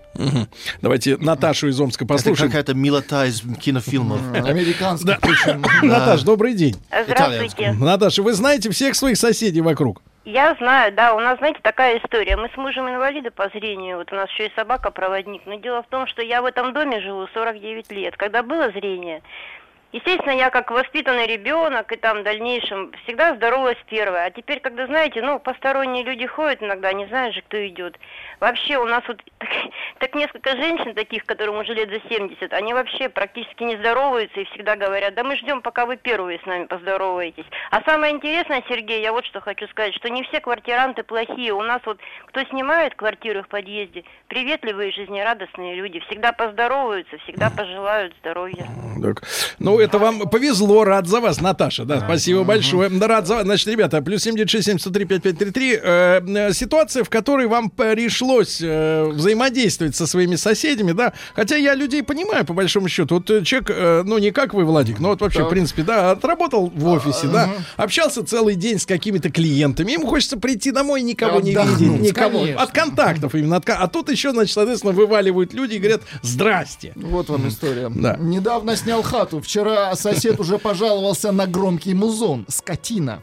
Вот, видите, да, А, взаимодействие. Взаимодействие, да. Э, э, Позвольте, я чуть-чуть поменяю а, вопрос. А как общаться с людьми, которые используют лифт как туалет? Как общаться? Ну, наверное, Да. языком запахов. Точка тире. Точно может перейти на язык, так А, сказать, да. человек даже отправил картинку, чтобы мы поверили. Я верю. Ну, жестко. А то там лужа. Может, это слезы. Давайте А, Антона из, из Москвы. Да, да, да. да. Печальный Давайте. день. Антон, доброе утро. Доброе утро, мужчина. Антон, вы любите своих соседей? А, да я их особо не знаю. Знаете, они представились, я, я заехал там два года назад, купил квартиру. Мгм. Вот. А, ну, я забыл, как их зовут, в принципе. Пред, пред, встречаемся. пред ставились, не приставились, а пред Не, не, ставились. представились, да, да. Так, Вот. Но у меня сверху живет какое-то быдло просто. А, Там снимают квартиру. так. Они, короче, а, моют, видимо, полы у себя и решили, что с балкона надо все это выливать ведро. А у меня стоял дорогой... Ну, это такая мелочь, ну, мелочь, Я ну смотрю что. Да. велосипед, э, сиденье, там, которое стоит э, ну, не очень э, мало денег, оно все в этой грязи. Вот, ну, пришлось ними... Ну, ветер, ветер попутный шел к дому. Ну да, я им сказал, что, что им будет попутный ветер от моей собаки идти, если что. Так, ну, имена-то знаете их? Как зовут? Да нет, ну, а чмо номер один, чмо номер два, я их так называю. Там, два. Понятно, же доброжелать. Действительно, не как в грозном отношении в Нальчике и в Анапе, да, который занимает три первых строчки рейтинга а, д- дружелюбных э, соседей в нашей стране. Так, прошу вас. А, пятиэтажка в Москве. С трудом приучаю соседей здороваться в подъезде. Не понимаю, а к кому вы бежать будете, когда вас резать будут? К соседям, конечно. Кто это пишет? Непонятно. А аноним. вы погодите. Нет, это просто какой-то Тим, номер телефона. Тим, давайте товарищу сразу нос прищемим, чтобы он Да. туфту не говорил. Э, Когда последний раз на ваш крик «помогите» вам открывали дверь в соседских квартирах? Вот давайте вот этого Кольт анекдота не будем, друг в этом не будем случае. А разводить, да, вот эту бодягу. Куда вы побежите, если вас будут резать? Да никуда. Вроде. Вниз. Живем в частном доме. Соседка была еще та гадюка. 11 лет жили как на вулкане. Два года назад продала дом, и мы пили шампанское за ее здоровье. Сережа, давайте из Питера послушаем. Сереж, доброе утро. Доброе утро. Сережа, вы в каком районе-то живете? Так, дайте визуализируем вас немножко. Примо- Приморский район. Приморский, да. Питер, э, Прекрасно, прекрасно. Многоквартирный дом. Живу там уже 10 лет э, со своей благоверной. Мгм. И на самом деле знаю абсолютно всех своих соседей. Но в этом плане мне, конечно же, повезло. Я работаю в интернет-компании, Мгм. и я им практически всем подключил интернет. Мгм. На той почве э, Вы- в основном и знакомил. Вы на них наживались, правильно? Нет, Э, опять же нет. Всем людям, которые у нас есть, я предлагаю максимальные акции, которые только может предложить наша компания. Ну хорошо. И, Ну, и всегда делал все, грубо говоря, хорошо, чтобы соседи, ну, не стыдно было им, грубо говоря, в глазах смотреть-то на самом деле. А то потом плохо сделаешь и будешь, Ну, как он, ну, некоторые в щелочку смотреть, чтобы не видеть их. ну, а неужели, вот как некоторые, это Владик, да, да, неужели вот и среди всех соседей все вот такие ангелочки? Нет? э? Нет, ну, конечно же, я уверен, что есть и, скажем так, ну, э, Опять же, я по стояку знаю очень много, да и не только по стояку, и в соседних парадных. Э, Есть там э, разные люди. Но Да. в основном это, как я их называю, люди, обижен- обиженные жизнью. Ну, Мгм. вот судьба у них, видимо, такая. Не, не людей вы сами по себе, там, не тебе здрасте, не до свидания, там, а если ты им скажешь что-нибудь, так они тебя облают еще чем-нибудь. Мгм. Ну, вот у нас там есть, в принципе, один такой сосед, не помню, то ли с третьего, то ли с четвертого этажа.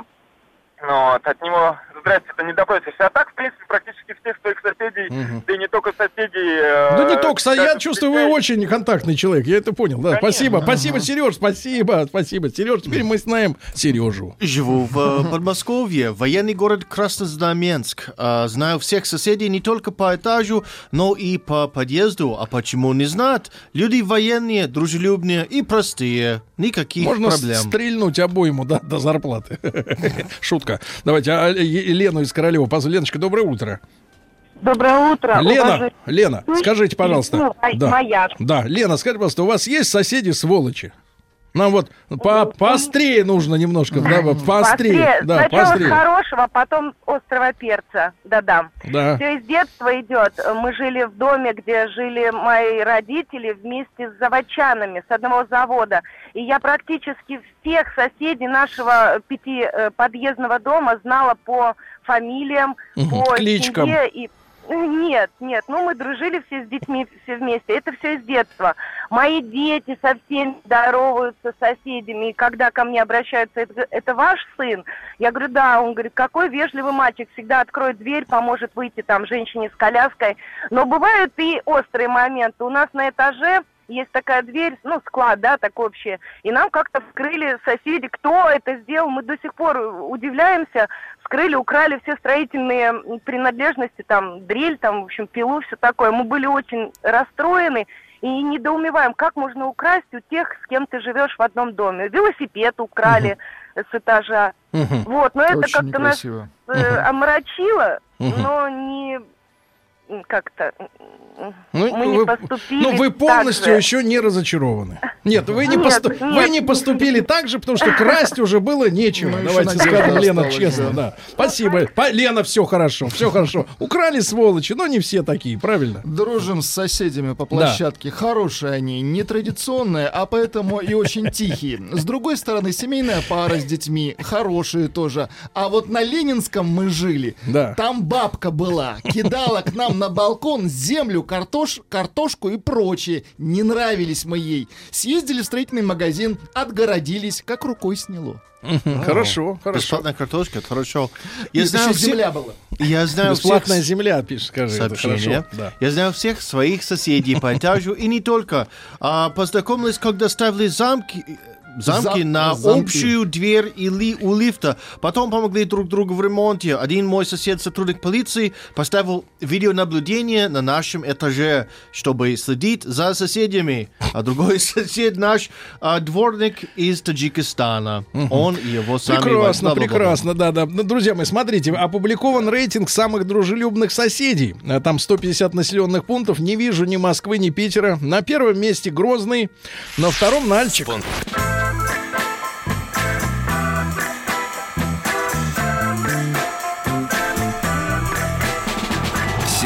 Стилавин и его друзья. На маяке. Ну что же, самые дружелюбные соседи у нас живут на первом месте э, в рейтинге общероссийском Грозный, на втором Нальчик, на третьем Анапа. Не вижу Москвы с Питером. Звери одни, видимо, жи- живут на лестничных площадках, когда человек человеку, как говорится, волк. Ну вот, э, ребятушки, э, отправьте, пожалуйста, М1 на 05533, если знаете имена всех ваших соседей, которые живут на вашем этаже. Вот к лифту выходите, там стоит человек, явно вышел с вашей лестничной клетки, а вы точно знаете, как его зовут. М2 нет, не всех или никого, и вообще, или знать даже не желаю, не мое дело. Ну и, соответственно, большой разговор, ситуации, в которых вы как-то взаимодействовали со своими соседями. Давайте Олю из Москвы послушаем. Оль, доброе утро. Доброе утро, Сергей. Звоню первый раз в жизни на радиостанции. Слушаю Что случилось? Что случилось? Случилось страшное. Так. Никогда не думала, что со мной такое может произойти. Представьте себе, что у меня чистая прекрасная квартира. Я люблю свой дом, люблю свой подъезд. И как-то ночью а, когда мой сын смотрел там поздно вечером фильм в 4, ну, в 4 утра, скажем так. Позвал меня, говорит, мама, ползет жук. В итоге подняли мы, конечно, панику, вызвали дезинфекцию, реально клуб, настоящий клуб. После этого я два раза уже делала дезинфекцию в квартире на всякий случай. Периодически появляется эта гадость. Пошла вниз к соседям. Мне сказали, это снизу. Оказалось, что внизу снимают квартиру, не знаю какой национальности люди. Они даже не отказывались, согласились на дезинфектора. Приехал вчера дезинфектор, зашел к ним и убежал через какое-то время. Звонит мне и говорит, мне угрожали, у них там а, просто шесть двухъярусных кроватей, у них там 10 скрученных матрасов, там просто а, общежитие сделано, Мгм. неофициально. Давайте говорить э, модно. Хостел. Ну, типа, да. Значит, они мне после этого начали звонить, оправдываться, говорить, что это все неправда. Но это действительно так и есть, понимаете, а мне с этим жить. Это мой любимый дом, это мой любимый подъезд. И, конечно, у себя я протравила. Но представьте, что, что делать с этими людьми? Хозяина квартиры найти невозможно. А, Это по- какой район, пардоньте, Оля? Ваш район практически недалеко от вашей радиостанции. Наш район. Наш район. Отсюда Это ле- ваш район. лезут. Самое обидное. Хорошо, Оля, спасибо. Взяли, так сказать, на карандаш и ситуацию. Шесть двухъярусных кроватей. Это сколько лежаков? Ну-ка быстро, Тим. Два, 6 на 2, 12. Вот именно. Это в одной только комнате. Это А еще один. деньги А загребают. один еще Это постоянно в душе. хостел. Да, хостел, да. Давайте А. Сашу из Москвы послушаем. Александр, доброе утро. Доброе утро, Сергей. Саша, как, как вы взаимодействовали с соседями? Знаете их по именам? А, с детства все, ну, мы здоровались всегда, Мгм. с днем рождения поздравляли на этаже, сверху, снизу. Да. Были замечательные алкоголики на девятом этаже, тихие. Мгм. Они пили, бузили, мы к ним поднимались, они говорили, ну, бывает. Мгм. Извинялись, но затихали. На седьмом этаже то же самое, тоже тихий алкоголик, но он тоже побузит, успокоится. Потом заселилась э, бывшая жена на девятом Мгм. с новым мужем. К сожалению, наш милый алкоголик умер. Вот с ними, к сожалению, они С топят. трезвыми не удалось. Нет, с ними договориться вот. Не удалось, да. Не удалось. А эти клопы лезут откуда-нибудь? Нет, слава богу, клопов ничего такого нету. Мгм. Вот. Дом хоть и старый, район тоже старый. Да, да, да, да, вот, да. но Не лезут, понимаю. Не Не лезут, лезут. да. Хорошо, хорошо, все, Саша понял, А, не лезут. Самый идеальный сосед э, нам пишет. А, У меня к соседке э, сверху 33 года периодически приходит мужчина. Как же она кричит ночами. Эмоционально. Слышимость просто супер. Погодите, кричит в положительном смысле? Да, мечтаю о дроне с камерой, чтобы в одну из таких ночей залететь к ней в комнату, пожужжать. У него целая фантазия, включая дрон. Доброе Давай утро. вместе пожужжим. Живу в частном доме. Сосед с, э, с одной стороны Да. вечно жрет что-то. Так. Вонь на весь поселок. На Последнее весь вре- поселок. Да, последнее время начал после заката, внимание, траву ходить, косить. Ни фонарей, ничего нет. Мгм, Видит хорошо. Да, давайте Сашу из Казани послушаем. Давайте, Александр, доброе утро. Сергей Валерьевич, доброе Да. утро. Саша, ну что, есть демоны-то на лестничной площадке? Есть, Сергей Валерьевич, об этом и хотел поговорить. Так, Я сын сатаны, Сергей Валерьевич. так. Я об этом узнал в районе лет, наверное, трех-четырех. Переехали мы с мамой, бабулей в новый дом, а соседка этажом ниже говорит, сын сатаны, сын сатаны. Берет палку колбасы и пытается меня ей забить. Какой В общем, ужас. да. Рвет- Так э, тут ходили, э, ходили просто, Саша, слухи, что вот ты где-то должен народиться, так вот это вы, да? Понятно. да, Мгм. 6 июня 86 года. Ну, примерно так и было, да. Хорошо. Мы, мы запишем в метрике, мы запишем, Саша, не, не отключайтесь. Хорошо, спасибо. А, Доброе утро. Недавно в одной из квартир в подъезде развелись тараканы. Собрались Так. собрание жильцов и наконец-то познакомились. Теперь дружно а, боремся с усатыми. С усатыми. Давайте с Лешей из Москвы. Леш, доброе утро. Алекс- Доброе утро. Алексей, как ведут себя ваши соседи? А, так у нас, в принципе, дружные соседи, но нашлась одна зараза, которая зимой любит перекрывать батареи. Перекрывать. Жарко. Да. И сразу всем перекрывает. Ну, дело в том, что там была такая система, что у одного человека, если перекрыть, то Так. и ко всем тоже тепло перестает приходить. Так, так, Мы так. вычислили, поговорили поговорили с ним, все, теперь вообще никаких конфликтов, все замечательно. Угу. Понимаю вас, понимаю. Было... Понимаю, да, Пер- перекрывали батареи, угу. хорошо, хорошо. Я, конечно, понимаю, что все люди разные, но да. два года назад я обалдел. Вот давайте так. Oh. Вроде и домофон есть, но Вонючая куча в лифте — это сверхфашизм. Так это сын сатаны. Это отвратительно. Понятно, да. Тим, Продолжая наш разговор, привяжи к дрону куклу, пусть думает, что Карлсон полетел. Извините. Так, ну а теперь статистика, товарищи. Статистика. Давайте Веру еще успеем послушать. Верочка, доброе утро. Доброе утро. Вера, если коротко, живут рядом нечисть? Да, живет, причем что делает? живет. Что делает? Я ее, а, значит, я не знаю, Дети что она сатана. делает. У нее ребенок на год младше моего, моему 14, ему 13, да. Угу, так. Он постоянно, причем э, ну, вечерами ну, уже после 11 что делает? начинает орать, мама не надо, мама не надо. Ребенок крик. Розмари. Я понимаю, я понимаю, мама не надо. Это надо обратиться в полицию. Может быть, предотвратите, кстати говоря, какое-то бесчинство. Ну и статистика. 29% знают. Так. По именам знают. Очень ну, имена просто распространенные. Они подходят, как ключи старые к замку. Ну и 71 не в курсе. И вообще э, не надо никому знать, какие у вас там соседи. Все такая статистика.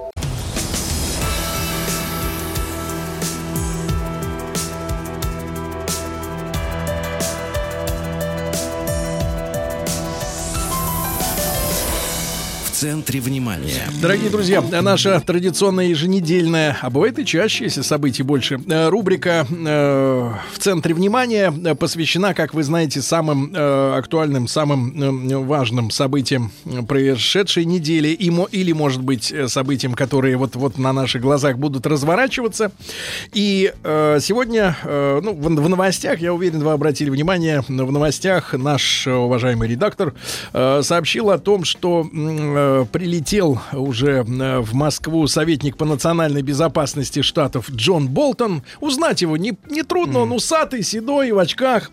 Вот такой классический. Чаще всего просто говорит постоянно ненависть в, в адрес России. Ну, нам не, все переводят, поэтому для нас не постоянно. Но, в принципе, лицо такое достаточно узнаваемое, такой человек из 70-х, скажем так. По, по хочет войну, но вообще не участвовал в драке ни разу в жизни. Да-да-да. Э, и так и бывает обычно. Да. Оружие, оружие очень нравится этим самым гражданским. А, так вот, mm прилетает якобы обсуждать э, вот э, предложение Трампа, сделанное в субботу, о том, что Вашингтон может разорвать, разорвать договор о ракетах средней и малой дальности. Заключен этот договор был давно-давно, когда ваш покорный слуга был еще школьником. Ну, я эти времена помню, достаточно уже в сознании был. И мы сегодня сегодня э, с удовольствием принимаем в нашей студии военного эксперта, военного обозревателя ТАСС, полковника в отставке э, Виктор Николаевич Литовкина. Виктор Николаевич, доброе утро. Доброе утро. Огромное спасибо, что вы ради наших слушателей изменили свой график жизни, да, сегодня вы с нами. Э, Виктор Николаевич, э, вот с одной стороны, это наше детство, когда этот договор был подписан. Ну, вообще, вторая половина 80-х, там много чего было наподписано. Может быть, начнем тогда с самого смысла, да, этого договора. Ракеты средней и малой дальности. Меньшей дальности. Меньшей дальности. Это о каких дистанциях идет речь? Значит, просто классификацию да, ракет, да, да. чтобы баллистических ракет я приведу, чтобы было понятно. Есть ракеты тактические. Это ракеты, которые летают на расстояние до 150 километров. Есть ракеты оперативно-тактические. Это ракеты, которые летают на расстоянии до 500 километров.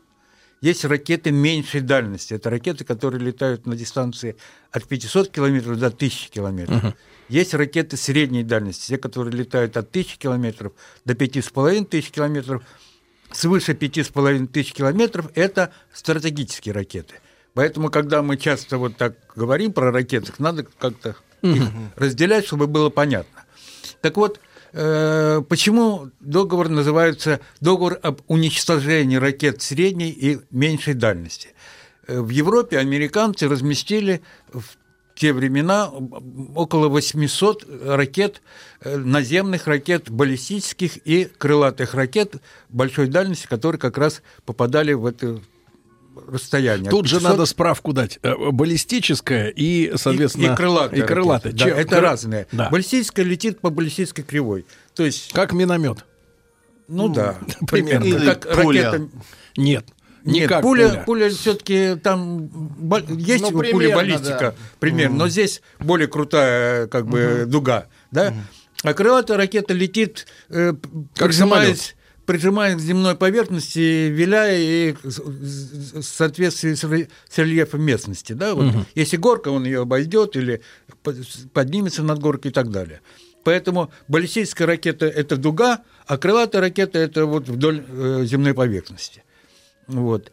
Значит, у американцев было около 800 таких ракет, нацеленных на Россию, естественно. Это, в первую очередь, Першинг-1, Першинг-2. И вот э, ракета, я не буду называть ее как бы код, но это томагавк, только наземный. Крылатая ракета томагавк наземная. Угу. У нас было э, больше гораздо. У нас было больше 1800 таких ракет, но у нас они были и в Сибири, и на Дальнем Востоке, и в Европе. То есть вот. не только на Европу нацелены? Безусловно, безусловно, не только на Европу. Это в первую очередь это был пионер трехголовый, вот. Ну и другие ракеты были. Ну и самое главное была ракета, уникальная ракета, называлась ОТР-23 АК.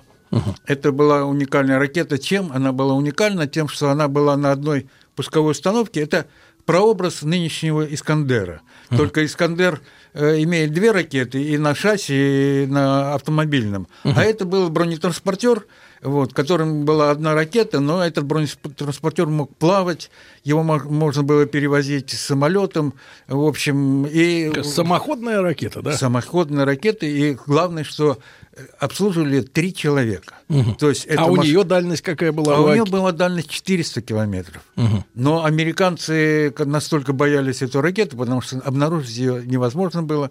Это вот. как раз крылатые, да? Нет, это баллистическая. баллистическая. а, а в чем сложность с, обруж... с обнаружением? А потому что она же маневренная, она куда угодно ушла, и ее не видно. То есть да? для обнаружения очень важно место запуска? Конечно, конечно, координаты. Если мы знаем, где находится пусковая установка той или иной ракеты, то, естественно, на нее можно навести заранее. Заранее любую другую ракету или угу. самолет обнаружить. А это Но я так было. понимаю, э, Виктор Николаевич, это э, замечательная тема. Сейчас, сейчас продолжим ее. Маленькое отступление. Но я так понимаю, что американцы очень боялись, и я так понимаю, до сих пор боятся больше всего на свете наши железнодорожные ракеты, ну, железнодорожные... которые закамуфлированы под вагоны. Ну, да, безусловно, да. Но это другая уже тема. Это они, они не относятся к... Не относятся. Они, это были стратегические ракетные угу. комплексы. Так что... Я понял. Вот да, да. сами американцы пытались создать такое. Почему у нас появились железнодорожные комплексы? Американцы пытались создать эти железнодорожные комплексы. У них не получилось. Они не сумели вместить в этот объем. У нас намного меньше железных дорог. О, вот Тим правильно сказал. Одна из причин у них слишком мало железных дорог, и как бы спрятать это было сложно. А во-вторых, ну, там технические задачи, которые они не смогли решить. Мы эти задачи решили, и у нас э, в тайге железнодорожные пути попробуй найди. Тем более этот поезд был в виде рефрижератора. Ну, правда, рефрижератор был странный. Два э, тепловоза впереди, два тепловоза сзади, поэтому ни один рефрижератор так не ходит. Но, тем не менее, да, были такие поезда, мы их уничтожили тоже Хорошо. по договоренности. Итак, у них, э, значит, у американцев в Европе 800 ракет, нацеленных да. на нас, да. а у нас 1800, но разбросанных по всем границам, да, условно да, говоря. было разбросано по всем границам, но проблема заключалась в том, что подлет этих американских ракет к Москве, это было 8-10 минут, да, вот. Ну, если, если учесть, что они стреляли из ФРГ, да, наверное, где-то? Э, ФРГ, Италия, Турция, э, Великобритания и так далее, да, вот близко были от нас. То есть 10 минут подлета всего 10, лишь? 10-15 минут подлета. А у стратегической, так сказать, ракеты? А, зависит от того, откуда она ну, летит. Штатах, да, там может быть 20 минут, полчаса лететь. Mm, да, то есть время да, есть какое-то? Время, время есть, да, на принятие решения, что делать с этими ракетами. Ну, насколько, правило... насколько мы имели э, хорошие оборонительные комплексы против э, э, вот этих этого типа ракет, э, ну, в 80-е годы? Защититься практически было почти невозможно. Серьезно? У нас, да, у нас была система э, защиты Москвы, она и до сих пор есть, А-135, это для одиночных ракет баллистических, которые летят в сторону Москвы. Вот одну ракету перехватить можно, а налет серьезный, ну, 10, 12, 20 ракет практически невозможно. Это и до сих пор такое. То есть это обусловлено типом этих ракет, да? Да, обусловлено типом ракет и техническими возможностями и нашими, и американскими. У американцев есть, э, я называю это религией, э, они молятся на систему противоракетной обороны, которую они выставляют вокруг нас. Вот. Но это нереализуемая э, идея, потому что ну, люб, можно найти всегда возможность преодолеть эту систему я так понимаю, предпочтение в этом и, и как раз у крылатой ракеты, да, потому что она низко летит и виляет. И у крылатой ракеты тоже. Но и у баллистической ракеты все зависит от скорости, которой она летит, да, и на каком этапе полета ты Тогда, его хочешь перехватить. Э, Виктор Николаевич, позвольте дилетантский вопрос. Да. Тогда вот на прошлой неделе практически одновременно с вот этой историей Трамповской, да, когда он заявил, что он выходит, э, собирается или, или сможет выйти из этого договора, да, о сокращении ракет средней и малой дальности. А э, Владимир Вольфович э, разродился тирадой, что у нас прекрасные С-600, С-700, не помню, до 900, 800 до, 900, до, были, да, да, да, Им предложил серию названий, э, в том числе ВВЖ. Вот. А, вопрос дилетантский такой. А на что ориентированы вот комплексы С-300, 400, 500? С-300 может сбивать любые баллистические ракеты, и даже крылатые ракеты, которые летят со скоростью не больше двух с половиной километров в секунду. Да? Вот. Это С-300 может сбивать ракеты средней и меньшей дальности, может сбивать баллистические. Ну и крылатые ракеты. С-400 может сбивать и, и крылатые ракеты. А вот С-500, который будет, пока ее еще нет, это, он сможет сбивать э, объекты в заатмосферные э, области. Mm, ну, то есть, mm. когда, грубо говоря, баллистическая ракета достигла своего максимума, да, там, в, да, в разряженных слоях атмосферы или даже в космосе, и там ее уничтожать. Да, да, но у нас есть такие ракеты, которые и сейчас могут это сделать, но опять же повторяю, mm-hmm. но это одиночные цели. Вот система э, противоракетной обороны Москвы, вот, А-135, сейчас она модернизирована А-235, она может одиночные ракеты сбивать.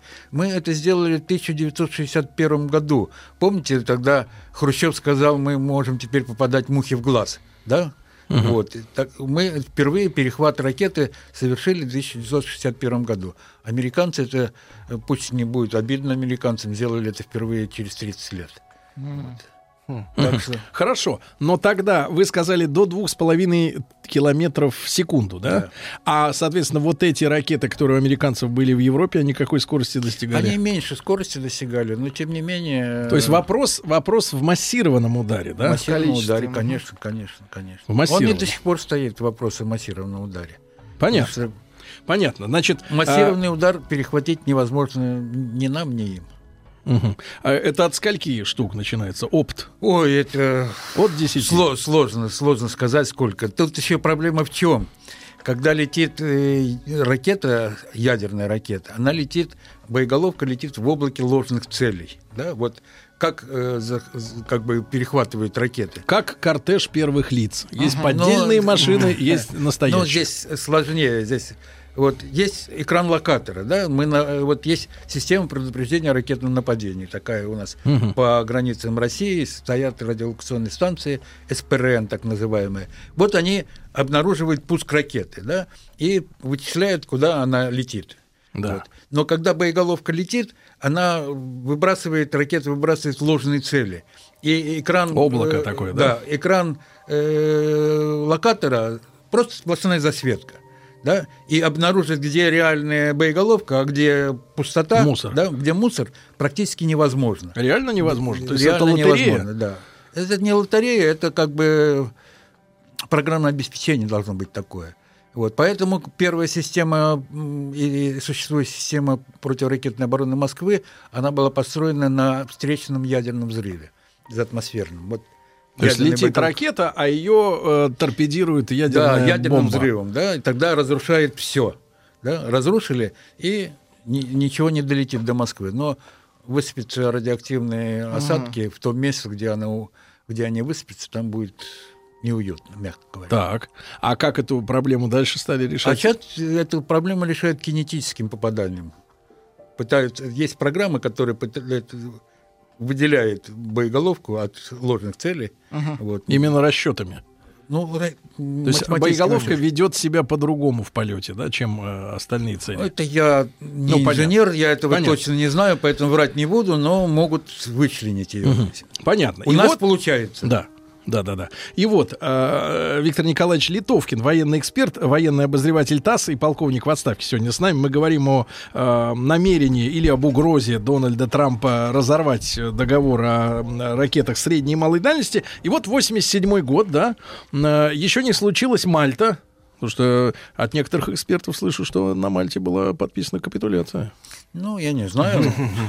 Что ну, такое капитуляция? Любой договор это компромисс. Угу. Да, это мы делаем то-то, вы делаете то-то, и мы договариваемся об этом. Угу. Поэтому капитуляция, ну, некоторые считают, что и в 91 году мы капитулировали. Вот, а да. не зря же Клинтонша раздавала ордена за победу ну, в холодной да, войне. Да, да, да, да. это медаль Горбачеву. Не-не-не, между собой вы раздавали под Новый медаль, год. Медаль, медаль за, за победу да. в холодной войне, да. да Cold War Winner. Угу. Первое место, второе, вот. да. А, так вот, э, Виктор Николаевич, и вот 87 год. А, почему мы пошли навстречу друг другу в, в этом э, ну, виде вооружений? опасность очень большая была. Вы понимаете, что когда стратегические ракеты, там много есть как бы... Маневра. Э, нет, там много есть фильтров, которые не, не позволяют просто взлететь эти ракеты. Так. Для ракет средней и меньшей дальности э, этих фильтров Вы меньше. имеете в виду, что э, большую ракету это санкции, грубо говоря, главы государства, Конечно. да, можно Но запустить? и те ракеты должны были запускаться с санкций государ... Э, главы государства, потому что нельзя запускать ракету с ядерной боеголовкой без санкций главы государства. Это исключено. Так, а вот. что же, о каких же фильтрах тогда идет речь? Ну, какие-то не просто глава государства, глава государства вместе с начальником генерального штаба, вместе с министром обороны, вместе с, с командующим, в то время был главнокомандующий ракетных войск стратегического значения. Они принимают решения совместно. Хорошо, Виктор Николаевич, но чтобы понять вот э, причину размещения там этих ракет, мы же э, должны учитывать э, американскую доктрину тех времен, да, вот да. начала 80-х. Их задача вот в вооруженном конфликте, она в чем заключалась? То есть вот их установка, это же не оборонительное это, вооружение. Нет, безусловно, это первый превентивный удар, разоружающий удар по... И деморализующий. Ну, безусловно, деморализующий удар по России заставить ее сдаться. Как... И сегодня Соединенные Штаты ведут примерно такую же политику, только, безусловно, без применения ядерного оружия. Вот. Вся деятельность э, Трампа – это попытка э, закрепить гегемонию Соединенных Штатов на планете. Uh-huh. Почему он против России и Китая э, ведет свою политику? Да? Потому что Россия и Китай являются конкурентами Соединенных Штатов на планете. Да? Они две мощные военные державы. Китай еще, к тому же, мощная экономическая держава, которая по многим параметрам мало того, что не уступает Соединенным Штатам, но даже опережают Соединенные Штаты. Есть конкуренция Соединенных Штатов, это Европа. Вот когда мы будем дальше говорить о да. том, почему американцы хотят э, сломать этот договор о ракетах средней и меньшей дальности, вот, на мой взгляд, это еще и для того, чтобы ущемить очень сильно Европу. Почему? Да. Потому что если договор будет разрушен, и американцы будут создавать свои ракеты средней и меньшей дальности. Кстати, они уже заложили в бюджет на 2019 год создание такой крылатой ракеты наземной. Вот. Это заново или просто возобновление производства? Нет, это новая ракета, которую они будут создавать, на нее отпущены деньги вот, бюджетом. То есть договор это сейчас уже формальность? По ну, большому счету. Да, но еще нет этой ракеты, да, потому что говорить о том, что когда ракета появится, это испытание и постановка ее на боевое дежурство. Вот, только после, после этого можно говорить, что это уже договор сломан. А пока этого нет. Но есть э, запись в бюджете, выделены деньги на создание такой ракеты. Вот. Они нас упрекают в том, что у нас уже есть такая ракета, да, но она у нас не стоит на боевом дежурстве, и ее нет практически. Мы отказываемся от того, что у нас существует такая ракета. Вот. Но тем не менее, где они будут размещать эти ракеты? Они будут размещать их в Европе, потому что Европа как раз территория, с которой можно достигать, э, достигать России, территории России вот как раз этими расстояниями. А если они будут размещать эти ракеты в Европе, то, естественно, мы нацелим свои ракеты на Европу, значит, у нас отношения с Европой еще больше ухудшится после, после того, как Европа нам по указке Соединенных Штатов объявила санкции. Да? И, вот, и Европа еще больше просядет в экономическом, в военном, в политическом отношении по сравнению с Соединенными Штатами. Так что это достаточно дальнобойное решение, такое длительного смысла. Но, естественно, американский военно-промышленный комплекс получит новые заказы. Для чего э, Трамп, ведь когда шел к власти, он говорил о том, что э, он сделает все, чтобы американские рабочие получили заказы. Вот вам новые заказы на новые ракеты. Делайте, ребята, обогащайтесь, да, и так далее. Угу. Вот. Поэтому я думаю, что эта история будет иметь большое продолжение. Экономическая сторона, все это понятно, да. Друзья мои, сегодня с нами Виктор Николаевич Литовкин, военный эксперт, военный обозреватель ТАСС и полковник э, в отставке. Ну, после новостей, новостей спорта, середины часа, мы тогда поговорим как раз о 87-м годе, когда договор был заключен, да. а, как произошло само разоружение, да. Ну и если останется время, о, о перспективах возобновления ракетостроения в данном сегменте сегменте, конечно.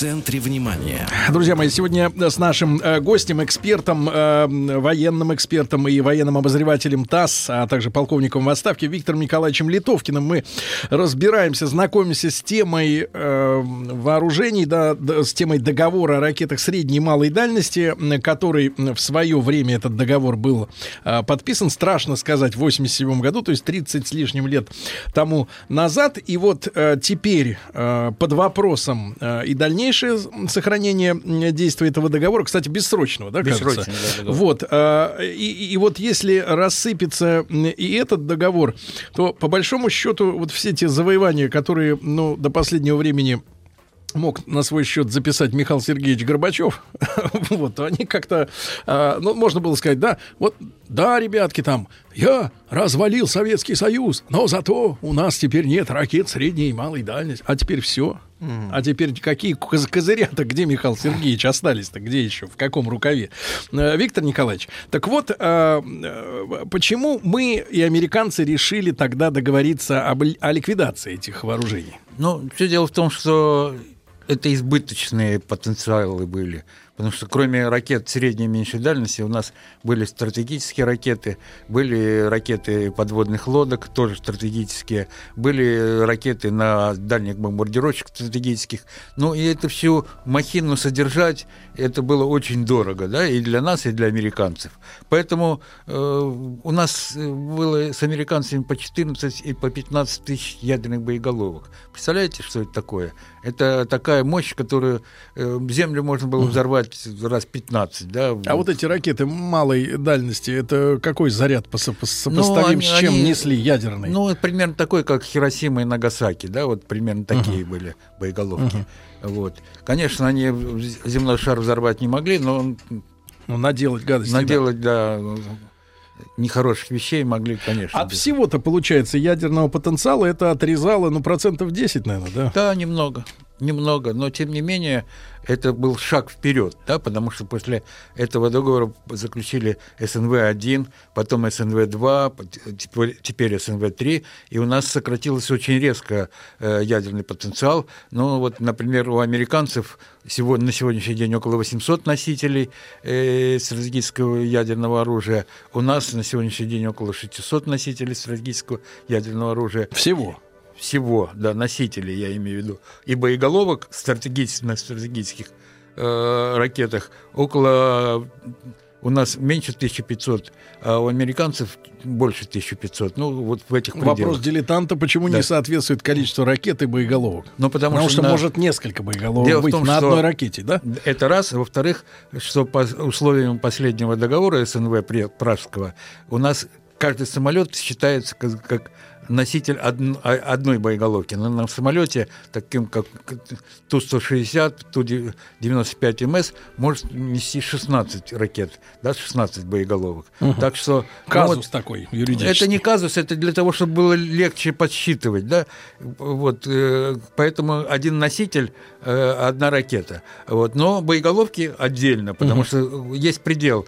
По договору мы можем иметь 700 развернутых носителей, да, угу. и плюс 100 Э, на складах и 1550 ядерных боеголовок. Мы в эти угу. параметры укладываемся. Хотя Виктор мы Николаевич. упрекнули американцев угу. э, недавно в том, что они нарушили этот договор, потому что они переоборудовали якобы свои подводные лодки и, и стратегические бомбардировщики под носители обычных вооружений, да, но доказать это не могут. Они не показывают нам это, поэтому мы не уверены. Мы считаем, что они на 100 единиц превысили количество носителей угу. ядерных боеголовок. Угу. Виктор Николаевич, а реальный экономический эффект нам э, вот это сокращение, сделанное в 87 году, дало что-нибудь? Потому что э, там прошло три года, и страны самой не стало. Ну, к сожалению, мы варварски поступили с уничтожаемыми ракетами. Если американцы их плющили, предварительно вынимая из них там ценные,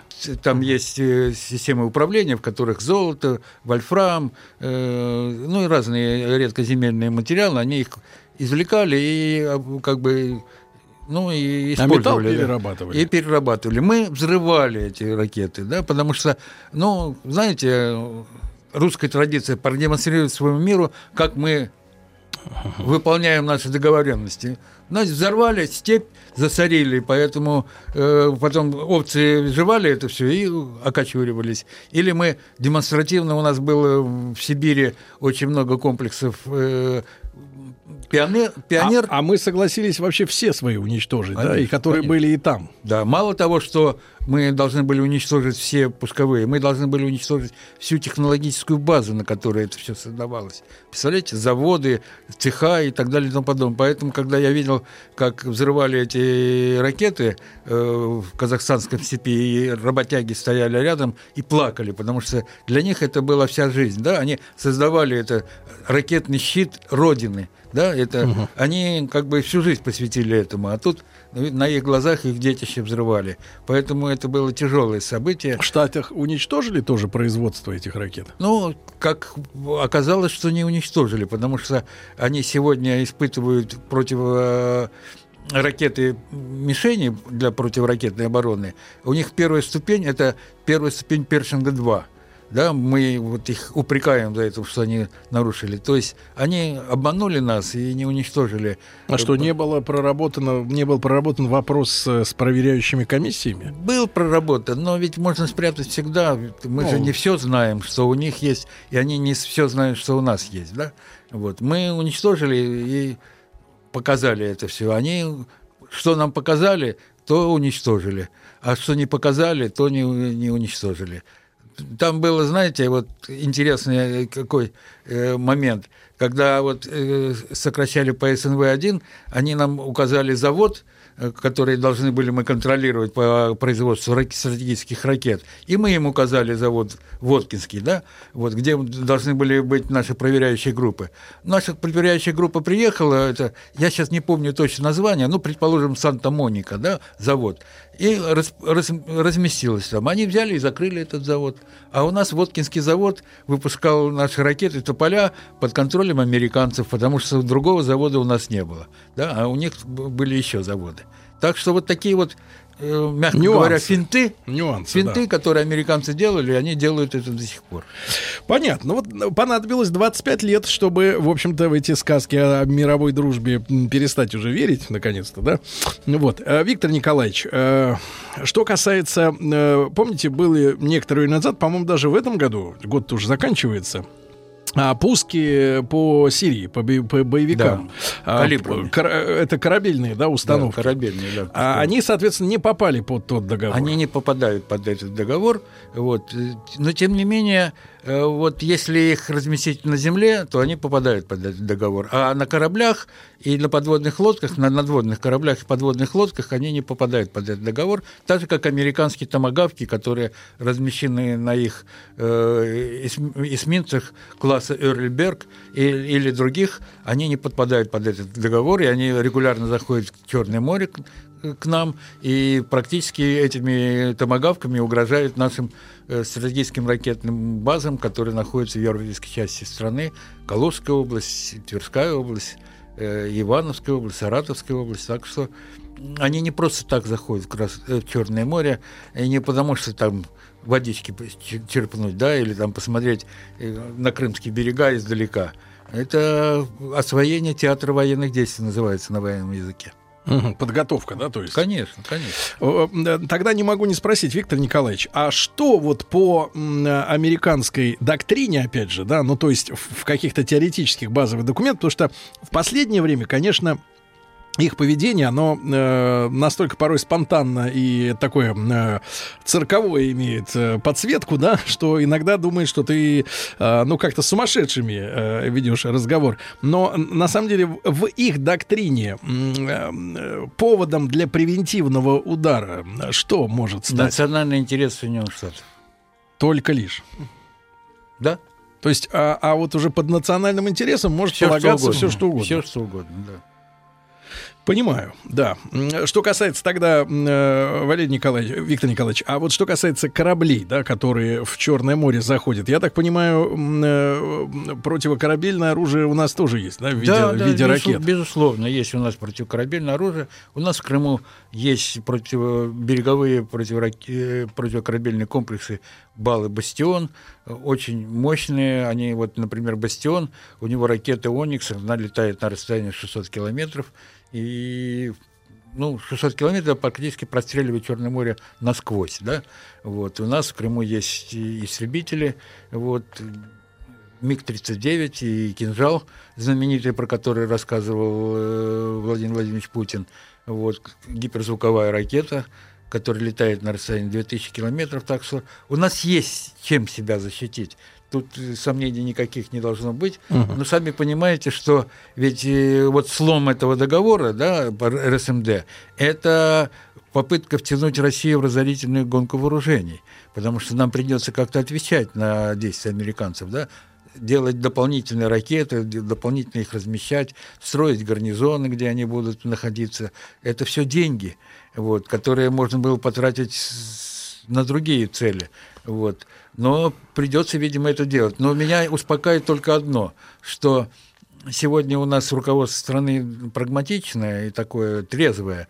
Мы не будем лишнего тратить, потому что ведь надо необходимое и достаточное для того, чтобы сдерживать вероятного агрессора, да, чтобы он не подумал, чтобы у него не закружилась голова, и не подумал, что он достиг э, решающего преимущества, и он может тебе диктовать все, что он захочет, да, требовать от тебя немыслимого, да, чтобы ты потерял свой суверенитет, независимость и забыл о своих национальных интересах. Вот такого ну, никогда я просто не будет. смотрю на, на то, что вы сегодня, Виктор Николаевич, рассказали о ситуации на 87-й год, да, на момент да. заключения этого договора.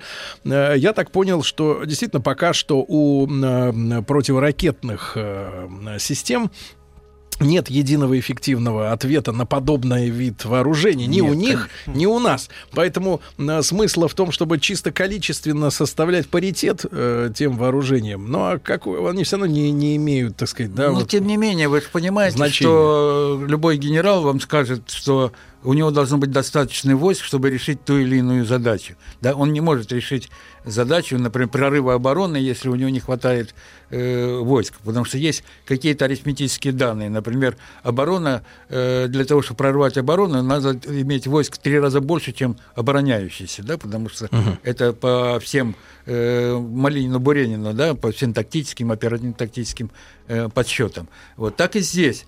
Мы должны знать, что у нас есть определенное количество ракет, которые что-то собьют, а что-то э, гарантированно дойдет до территории противника, да, для того, чтобы он прекратил э, атаку на нас, агрессию. При этом важный вопрос, является ли территорией противника именно место, откуда запущена ракета, нет, или, соответственно, нет. штаб, а откуда, откуда ну, запущен приказ, да? Виктор Николаевич Литовкин, э, военный эксперт, сегодня с нами.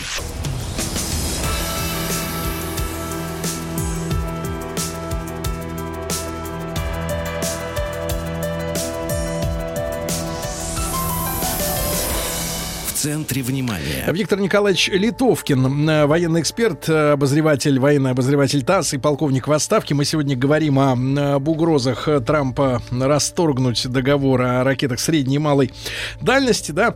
Виктор Николаевич, э, я помню начало самое 80-х, когда учительница нам на полном серьезе говорила, не знаю, так ли это было в реальности, но в ответ на вопрос ребят наших, которые доставали цветные карандаши, карандаши доставали, значит, покупали по блату, вот, которых не было в магазине, больших наборов цветных карандашей. А говорили, что, ребята, нам нужно готовиться к войне. Э, грифель нужен для ракет, поэтому, извините, не обессудьте. И дети спокойно на это реагировали, да. Вот такая жизнь была у нас в детстве. Э, Виктор Николаевич, э, вопрос один промежуточный. Э, перед возможным ответом, да, э, нашим стратегическим, как бы на американцев. Э, в принципе, если некоторые из этих вот вооружений, да, э, вы говорили, до 150 километров, но не сокращаемых, а в принципе на, имеющих в наличии, вообще у американцев какая цель? Ну, расфигачить ядерными зарядами нашу территорию, да? Но она же потом не предназначена будет для какого-либо хозяйственной жизни. Ну, дело в том, что я не думаю, что американцы хотят как вы сказали, расфигачить нашу территорию. Американцы хотят быть, э, доминировать над нами, да, требовать от нас то, что они, им нужно. Ну, условно говоря, нефть вы продаете по 40 э, долларов за баррель, баррель, да, по 15 будете продавать, и мы вынуждены будем согласиться с этим. Я примерно так говорю, да, теоретически. Mm. Так что э, доминирование это немножко не обязательно кого-то убивать и так далее. Это делать так, чтобы это, это достаточно было выгодно. ставить на колени. Да, да, да, да. Вот, тем не менее, а, а, мы говорили о целях, да, mm. наши цели в этом смысле, они какие? При... Наши цели простые: сохранение суверенитета, независимости нашего государства. А, а в плане боеголовок? А в плане боеголовок иметь необходимый, достаточно для того, чтобы Соединенные Штаты никогда на нас не обрушили свою мощь, военную мощь в первую очередь. Экономически они, конечно, пытаются нас задавить, вот, но военную мощь они ну, да. никогда на нас не обрушат. Но это тяжелее. Теперь у вас наш капитализм. Да, но капитализм... Не так уж просто, как раньше. Но капитализм есть капитализм, но суверенитет никто не отменял, потому что надо защищать свои, свои интересы, да, тоже национальные, от любого давления. Вот, поэтому у нас есть свои стратегические ядерные силы, да, у нас есть э, свои оперативно-тактические ядерные силы, у нас есть э, ядерные силы военно-морского флота, ядерные силы э, воздушно-космических войск. Так что мы uh-huh. достаточно спокойно э, как бы за свою обороноспособность uh-huh. нашей страны, особенно в последние годы, было очень много сделано для того, чтобы мы uh-huh. как бы Э, наш народ спокойно работал и не боялся. И спокойно, то, что... как говорится, отдыхал по выходным. Да. да. Виктор Николаевич, и поскольку у нас народ все-таки изобретательный, а я э, как бы часть народа, э, вопрос такой. Прежде всего, я слышал, что в советское время были даже ядерные снаряды якобы для да, пушек. Да, они и сейчас для есть. гаубиц. Для, сейчас есть. Да вот, что? Да, да. Вот это есть, дальность ну, полета до скольки получается? Ну, это в зависимости от какой орудие. Вот пионы там есть, которые 40 километров стреляют на дальности, да? Вот а есть. при этом пятно взрыва? Пятно это зависит от куда ветер подует, да, распространение. Вот. Конечно. Ну а взрывная волна при... Взрывная волна тоже пойдет в разные стороны. Но мощность этого заряда настолько, чтобы не поразить свои войска.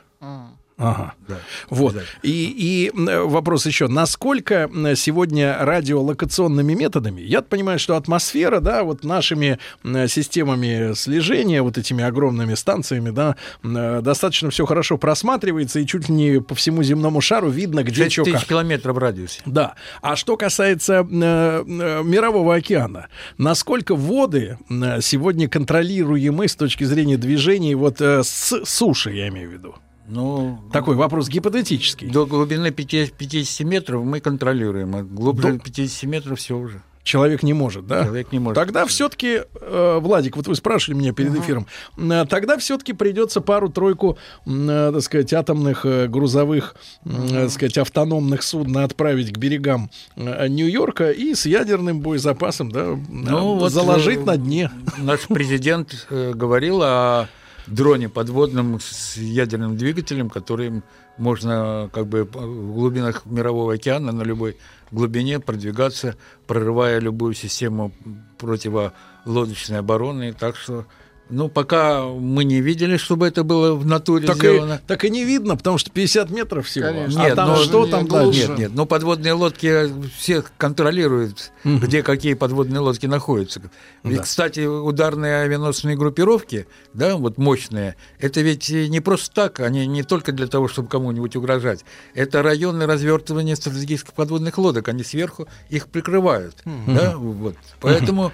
Так тут, э, ну, Виктор есть специалисты, которым за этим следят. Да, Виктор Николаевич, если коротко, ваше, ваше представление, э, Трамп разорвет этот договор? Думаю, да. Они давно это хотят сделать, и им этот невыгоден договор. Они будут я и, уже соответственно, в этом договоре никаких санкций за разрыв этих, этого же договора не прописан, да? Ну, безусловно, не прописаны никакие санкции, но и просто мы санкции американцев ведь не объявляем. У нас нам невыгодно это. Хотя в каждом э, Боинге 40% нашего титана. В каждом Боинге. Да? Американ, 50% американских атомных электростанций работает на нашем уране. Я уже не говорю, что все запуски э, ракет э, да. класса «Атлас» — это на наших двигателях. Виктор Николаевич, ну спасибо вам за обширную консультацию. Виктор Николаевич Литовкин, военный эксперт, был сегодня у нас э, в гостях. Спасибо огромное. Спасибо вам.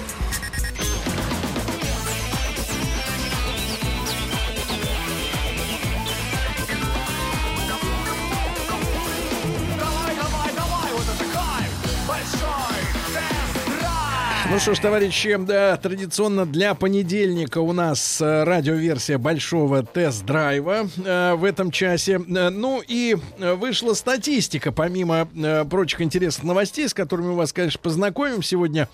Вот смотрите, э, 43% автовладельцев, э, 43% не устраивают высокие цены и изменение стоимости ремонта в автосервисах. Ну, когда ты приходишь и говоришь, сколько стоит поменять рейку, тебе говорят, 30 тысяч. тысяч. 30 тысяч. А выезжаешь ты, а у тебя в карманах нет 80. Вот и вот этот вот ремонт, да. Четверть опрошенных недовольны качеством диагностики и техобслуживания. Недовольные. 18% не устраивают сроки ожидания.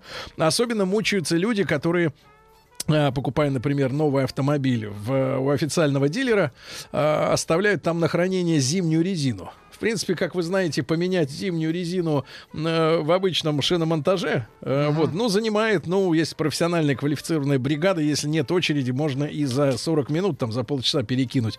Там можно часов на, на 5 зависнуть. вот, в официальном дилере. Да, да, 11% не нравится отношение к клиентам. Не нравится отношение к клиентам. Вот, ну, и, соответственно, и время обслуживания, и так далее, и тому подобное. Э, ребятушки, вот смотрите, на первом месте не устраивают цены да? Давайте мы сегодня э, об этом поговорим. Плюс 7967 103 5533. Чем вы были недовольны в последний раз, когда обслуживали свой автомобиль? Да, ну, в официальном, у официального Неважно. дилера, в гаражном, э, так сказать, кооперативе. кооперативе. Вот, или еще кто-то вам помогал. Давайте э, этот, этот список мы с вами сейчас составим. Плюс 7967 103 5533. WhatsApp, Viber номер, ну и телефонные звонки, они тоже будут э, работать.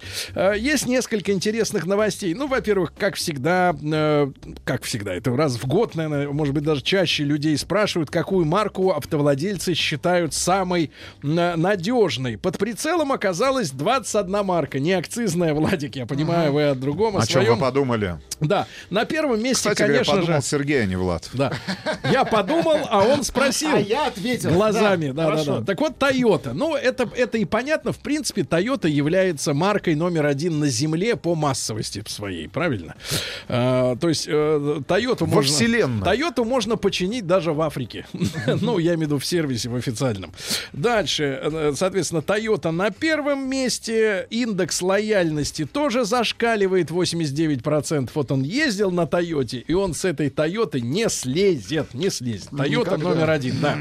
Дальше, э, что у нас интересного? Тойота навсегда. А вот тут уже на, на, на, новости посерьезнее, друзья мои. И э, вот Рустам Иванович в очередной раз посетил одну из своих малых родин э, Воронеж, посмотрел, как там люди осваивают платную парковку. Давайте достаточно любопытно которая, которая, наблюдение. которая была введена на центральных улицах Воронежа. Как раз на середине недели прошлой. Появились сообщения первые о том, как воронежцы и воронежские автолюбители отнеслись к этому нововведению, которое перекочевало в столицу Чернозем, понятное дело, из Москвы. Слушайте, но эти фотографии а, можно найти в интернете. Кстати говоря, можно посмотреть и в нашем инстаграме. Мы делали большой такой обзорный пост. Люди не паркуются на парковочных местах, которые предназначены для платной парковки. Ну, вдоль дороги. Вдоль дороги. То есть ты приезжаешь, реально в центре практически все места свободны, а люди э, свои автомобили оставляют на тротуарах. Елочкой. На тротуарах. Елочкой. Более того, я так понимаю, что в самом начале, а, ну, вот этих нововведений, которые коснулись воронежских автолюбителей, появились вандалы, которые начали бороться, Курочить? б- начали бороться с а, появившимися на дорогах Воронежа Давайте скажем так, воронежские лудиты. а, соответственно, паркоматами. Слушайте, ну вот именно так восп- восприняли жители Значит, центрального Черноземья. не нашли на- слов. не, не объяснили. Хотя я могу сказать, что на самом деле серьезнейшая проблема это, конечно же, парковка в центре города, на улицах города. Но и с этим надо что-то делать. Ну, давайте дальше. Ну, сейчас начнут разговоры о культуре и так далее. Но, но тем не менее, э, посерьезнее сообщение. Я почему э, о Воронеже попросил Рустамановича пару слов сказать. Потому что, как вы понимаете, э, мода на устройство нашей вот социальной коммунальной жизни, она из Москвы. Конечно, То есть столица здесь- нашей Родины. Здесь, так сказать, э, можно сказать, золотой, золотой в прямом и переносном смысле источник, вот как бы, вот э, идей, Инноваций. идей каких-то новых, да, предложений, технологий, соответственно, перекачивают. Потому что эти паркоматы на улицах, это же точная копия тех, которые в Москве Конечно. стоят. Правда, надо сказать, что в Москве давно уже перешли все на оплату через смартфон. Ну, вы, вы Ну, 90%, Давайте, давайте да. я вас порадую ближайшей перспективой. Одно из самых популярных Так, а, приложений, которое установлено а, на смартфоны 17 миллионов автолюбителей в нашей стране, Так. в самое ближайшее время позволит Скидку? вам... Нет, позволит вам в автоматическом режиме, точнее не вам, а тем службам, которые отвечают за парковочное пространство общественное в Москве, Так. в автоматическом режиме списывать деньги списывать деньги с вашего расчетного М, счета. там будет кнопка? Если там после, будут деньги. После, Кнопка того, будет? Хочу. после, после того, как вы припарковались на месте, которое обозначено как место для платной парковки. Ну ладно, там Я мы- вам серьезно говорю. Ну что вы, ну, не На надо подтверждение. городить. Какие А подтверждения? Более того, это приложение позволит вам, например, оплачивать удаленно, дистанц- дистанционно заправку вашего автомобиля. На автозаправочных станциях вы подъехали, списалась необходимая сумма, вам залили в автоматическом, опять же, режиме А необходимое такие- количество Погодите, литров а, а а, вот если топлива. а припарковался, если у банка, то закачивать будут на счет? Нет, бабки? Сергей Валерьевич, не Автомати- будут. Но смотрите, а теперь посерьезнее новость. И, может быть, она когда-нибудь коснется и города Воронежа. А, Правительство Москвы попросили ввести платный въезд в Москву. Знаете, фраза «попросили» Общественность наверняка. она настолько обезличена и настолько угрожающе звучит. Попросили. Так вот, для борьбы с пробками бизнес-ассоциация, то есть ассоциация людей, которые не просто вот тут вот, вот это вся вот это вот, вот это вот вся вот это, Шуша. да, разъезжает, а люди, которые заняты делом, им не проехать на деловую встречу. Не на Hyundai. Попросила власти Москвы, музыку построже немножко, сделать платным въезд в город. Срок действия оплаты предполагается установить в течение 24 часов. Так вот, смотрите, просит ассоциация следующее. А, деньги причем брать со всех. Зачем людей делить на правых и виноватых? конечно, Прав- все конечно, равны. все. И москвичи, которые просто, например, из Тамбовочек. Да нет, Проездом. что там с Орловщины приехал, например, человек. Или из Берлина. Посмотреть Ильича, да? Так вот, э, представляется целесообразным, вот просьба, э, установить следующую ценовую политику. А, внимание, сделайте погромче в Воронеже, скоро и к вам дойдет эта инициатива. Въезд в предел МКАДа. Так. Внимание. 100 рублей. Предел МКАДа. 50. 50. 50. Ну ты что, все-таки бизнес-ассоциация это гуманисты. Въезд в пределы трешки, то есть внутрь трешки, с МКАДа до трешки 50. Там вот уже соточка. Заехал внутрь трешки, соточка. Въезд в пределы Садового 200. Бульварное кольцо 300 рублей. 300 рублей. А срок действия 24 часа. То есть ты один раз въехал. И можешь ездить сколько хочешь туда-сюда. Ну, давайте расскажем, а, ну, давайте расскажем. Что о- расскажем-то? Не о расскажем, а опыте. покажем. Давайте, Давайте. расскажем о том опыте, Давайте. который мы с вами приобрели, посетив в свое время столицу Великобритании, Да, Лондон. посетили. Если мне не изменяет память, э, въезд в столицу стоит около 8 фунтов. По текущему курсу, значит, ну давайте, около 800 рублей. Ну, практически 1000. Вы Что помните, значит? там в погодите, погодите. Для в автома- людей в авто- 800 и 1000 это две большие разницы. А для вас уже не разница? Нет, Вы зажрались? Еще какая разница? Нет, я говорю о том, что, например, в Лондоне власти э, столицы попытались именно таким образом решить транспортную проблему, с которой они столкнулись. Очень жесткие условия. И Я так понимаю, у вас есть возможность... Либо, а, ты ж помнишь, да, мы въезжали, Минуточку. стоят большие камеры, которые в автоматическом режиме формируют, э, соответственно, этот чек. С другой стороны, у тебя есть всегда возможность зайти и заранее оплатить с каким-то дисконтом свой вес, например, в Минуточку. центр... Значит, э, давайте. Т- Теперь в я центр понимаю. Во-первых, в Лондоне очень много жуликов со всего Согласен, мира, которые согласен. украли деньги на своих родинах. Украли деньги, и поэтому они могут расплатить. Во-вторых, Лондон очень старый город, поэтому очень маленький, тесный, там никогда не проходила реконструкция, и поэтому, в принципе, весь Лондон по э, степени м, движения, да, это как, наверное, внутри Орел. бульварного Да кольца. нет, это орел, давайте. но Особенно, без Тверской. Особенно Букингемский жулья. дворец. Столица жулья ездит медленно. Вот. Э, И старая подземка. Поэтому пусть там у них 800 или 1000. Я, кстати, Рустам попросил вас при- присмотреться. Это разные цифры. И на 200 рублей можно много себе позволить. На 200 можно въехать в пределы 200. третьего транспортного кольца. Нет, на А Садового. А Садов. А Садово. выехать бесплатно можно? Вот такая, вот такая, так сказать, петрушка. Вы не да? раскачиваете Дальше. лодку, Влад. Дальше. А, учеников российских школ предложили обучить вождению. Вот. Но зачем, если с них будут потом брать деньги за въезд внутрь Москвы? Не понимаю, да. Значит, заместитель председателя комитета Госдумы по образованию и науке предложил дать э, общеобразовательным школам возможность выдавать водительские права. А, С такой инициативой выступил зам председателя Комитета Госдумы по образованию и науке Борис Чернышов. Вот, нужно в школы вернуть возможность выдачи води... У вас такие же были документы, да? Какие? Ну, волчий билет вот этот школьный, да? Что вы Ну, до в школе? 18, да, что вы до 18 лет не имеете возможность э, легально управлять транспортным средством, да.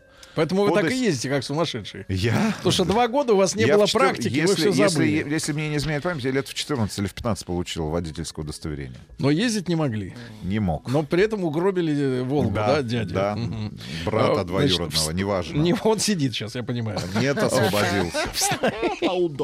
А Вступили в силу новые правила восстановления водительских прав. Но это все вы уже наверняка слышали. Только после того, как погасите все штрафы. То есть вот теперь привязка четкая. Дальше. Страховщикам запретили чинить автомобили по ОСАГО старыми деталями. Ну, а если... А что, чинили Прекрасно. старыми деталями? Нет, ну а если в аварию попал старый автомобиль, он весь старый. Почему ему туда вставлять новую лампочку? Непонятно. Сергей, это все равно, что зуб старый вставить, он же старый, гнилой. Зуб надо вставить. Вам 43-летний зуб. Старым Конечно, людям старые конечно, зубы. конечно. Должны Молодым быть доноры, новые, да. должны быть доноры старых Согласен. зубов. Как- Какой фашизм, да? Да, да, это да. не фашизм. Это, э, Это математика. экономика, это экономика. Да, да, да. Дальше. Названы автомобили, которые чаще всего попадают в ДТП в России. Audi S5 на первом месте. S5. Так Вот. что Ну и видите на дороге Audi S5. Держись подальше. Да. Ну и, наконец, э, тоже, вот вы часто употребляете слово фашистское. А вот фашизм в отношении видов, э, э, так сказать, энергетических установок в автомобилях. А Чиновники вот этой самой уже упомянутой столицы варья мирового Британии. Жулья, Сергей. Да, да. Хотят запретить обычные автомобили уже к 2032 году. То есть отмеряют Сколько нам всего будет лишь... 32-м?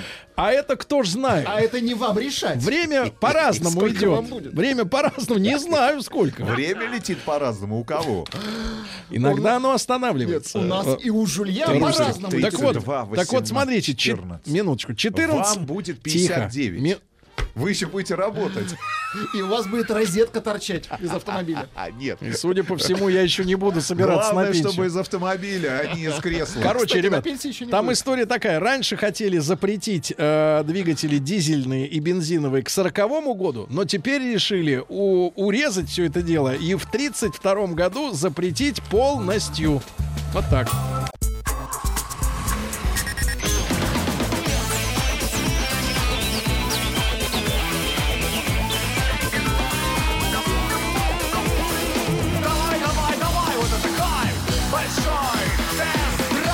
Друзья мои, ну и э, в этом нашем большом тест-драйве мы познакомили вас со статистикой. 43% автовладельцев не устраивают высокие цены. Э, ну, кому они нравятся. Странно, что только 40, 43% не нравятся высокие цены. Но еще больше бесит изменение стоимости ремонта в его ходе. Да, начали по одной цене, закончили по другой. А, ну и масса историй, конечно, мы слышали, когда у людей, э, в принципе, э, люди приезжали э, на дорогих достаточно автомобилях в автосервис. А уезжали ни с Нет, ну сделать плановое ТО, да. А потом через там по- полтора-два часа человек на какой-нибудь семерке BMW выезжает и чувствует явно, что у него скрипит что-то там в передней подвеске. Вот, он возвращается, ему говорят, что это у вас вот ремонт на 100 тысяч. Ну, а потом э, Выясняется, при что- осмотре экспертами оказывается, что ему, например, вернули свою собственную деталь Ну, на То есть это машину. банда такая. Да, в поезде, да, она действительно сломана. Организованная преступная группа, Да, да, да. работающая в дилерских центрах. Вот, бывают такие истории. Так вот, 43% не э, радуются высоким ценам, четверть недовольны качеством э, диагностики и техобслуживания, ну и 18% подбешивает сроки. Подбешивает, да, не могут быстро сделать какие-то элементарные вещи. А, о вашем э, недовольстве э, автомобильными сервисами мы попросили Ну, Пожалуйста, вас рассказать. буквально сообщений перед тем, как мы расскажем вам о новинке российского авторынка. Э, Их немного, но они есть, и такие Церата в новом кузове, в нового поколения. Отдал машину в ремонт в гараже дяди Вити. Q5. Машину разобрал и забухал. Идет восьмой день э, ремонта. Это сообщение от Романа из Иванова. Однажды в моем лансере обороте поднялись до 1200.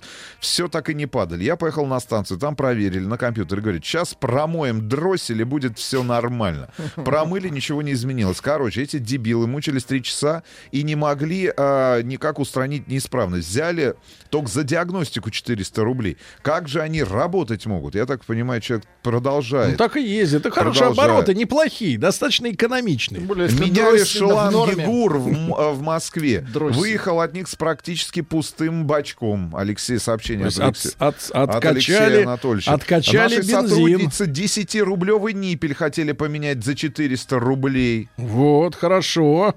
Это Ну, много, добавленная много, стоимость. Много, много сообщений. За логистику. А? Мы за честный авторемонт, правильно, Иван? Пожалуйста, в течение двух лет, например, дилер не может определить причину стука при движении на скорости до 40 км в час. Но, в общем, большинство, мне кажется, сообщений имеют отношение к непрофессионализму тех людей, с которыми нашим слушателям, автовладельцам приходится сталкиваться. Еще больше подкастов на радиомаяк.ру.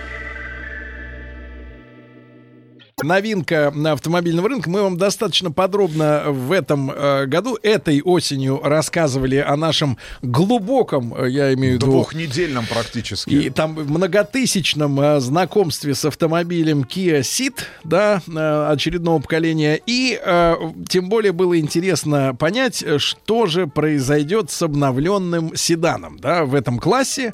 Э, Который, и... кстати говоря, а, является глобальной моделью, в отличие от Седа, а, потому что Сид продается исключительно на европейском рынке, а Kia Cerato, который в Америке называется Kia Forte, является глобальной моделью Мгм. для компании Kia и по большому счету является, ну давайте так, а, локомотивом продаж на североамериканском рынке и входит в топ-3 по продажам всех моделей Ну, компании давайте, Kia. давайте скажем так, что э, это и чувствуется э, в плане дизайна. Сейчас обратим на это внимание отдельное. А, дело в том, что, друзья мои, э, Kia Cerato или Cerato или как угодно. Серата. Ну, Чаще всего так называют. эм, И звучит хорошо, кстати. Таксисты, таксисты, которым полюбилась эта модель в предыдущем кузове. Да, значит, э, На Сирата я подъехал. именно с этим автомобилем я помню несколько лет тому назад, ну, предыдущая э, смена модельного ряда лет, наверное, 6 была, э, наверное, может быть, даже 7 уже. Время летит так быстро, не успеваешь перек- переворачивать календарь. Так вот, а это была первая модель у корейцев, где ценник в аналогичном, так сказать, классе переплюнул Форд. И я помню, когда вышла эта машина, я, я просто... Как так? Я просто был в шоке, потому что а, ценник был выше, чем за Фокус э, седан. И, и это было гениально э, таким удивлением, потому что до этой модели, фактически, до того так сказать, э, вот э, случая, а, Kia пыталась всегда держать низкие, более низкие цены, чем у своих конкурентов, условно говоря, европейских, да, э, потому что Ford, ну, производится тоже в Европе, и, и даже в России есть их завод. Вот они конкурировали и демпинговали в каком-то смысле, и вдруг Церато оказался реально дороже, то есть там разница в цене была чуть ли, не, чуть ли 50 тысяч рублей, или даже, может быть, больше в тех еще ценах. Это меня очень сильно удивило, и э, вот э, взяв на тест э, новый Церато, да, вот уже этого года, э, во-первых, надо сказать, что люди, э, ну, гениально, не гениально, но м, решили вопрос с глобальностью этого автомобиля. Вот вы не зря сказали, что в Америке эта штука называется Форте, да, потому что самый главный дизайнерский ход у этого автомобиля заключается в том, что на, э, грубо говоря, на легковом автомобиле, на седане, да, люди разделили э, заднее световое оборудование. То есть задние... Впервые на нашей Да, памяти. потому Сергей. что обычно, ну, вы знаете, схема, которую, кстати говоря, использует э, обычно Audi на своих кроссоверах, да, ну, по крайней мере, на предыдущих поколениях это всегда так было. Э, значит, когда у Audi э, поворотники были вмонтированы вниз бампера, а фонари большие, да, это были просто габариты и стоп-сигналы. То есть они их вот так вот разделяли э, прежде. Особенно когда с открытым, например, багажником, да, в состоянии открытого багажника, то функционировали вот эти э, еще и третьи там, э, значит, э, фонари. Но э, никогда на моей памяти на легковом автомобиле, на такого класса маленьком, э, фонарная группа не разделялась. То есть, да, могли засунуть, например, задний ход куда-нибудь там под бампер. Это такое случалось. Но так, чтобы на седане С-класса э, по- поворотники у вас стояли внизу бампера, как будто это крупный внедорожник, Ну, такого Питер- ни разу не Питер происходило. Шрайер, Питер Шрайер, который является перебежчиком и а, для концерна Audi, и для концерна Volkswagen предателем, продолжает, продол- Гадить. продолжает гадить бывшему своим, да, своим боссом бывшим. Да, потому что реально использована схема, в общем-то, кроссовера. Да, мы их такую схему видно, по-моему, на Kia э, этот самый. М, э, как он наз- называется-то? Кроссовер, ну, у Kia. Sportage. Спорте, у Sportage же такая схема используется. Но на легковушке... седане? но на легковушке нет, такого никогда не было. И, и история заключается в следующем. Действительно, теперь фонари сами по себе, вот большие, да, красные, они э, по-настоящему интернациональны. Они не противоречат американским правилам, э, так сказать, использования, да, э, систем освещения. Вот. А, соответственно, поменять э, желтую лампочку, грубо говоря, на красную в этих поворотниках машинах, которые отдельно стоят, уже не... с- не э, видимо, люди решили пой- пойти по пути выпендрежа, и заодно и снизить э, косты по э, переделыванию машины для разных рынков. Не нужно делать отдельные фонари для России, например, и для Америки. Они все, по большому счету, одинаковые. Да? Что касается машины.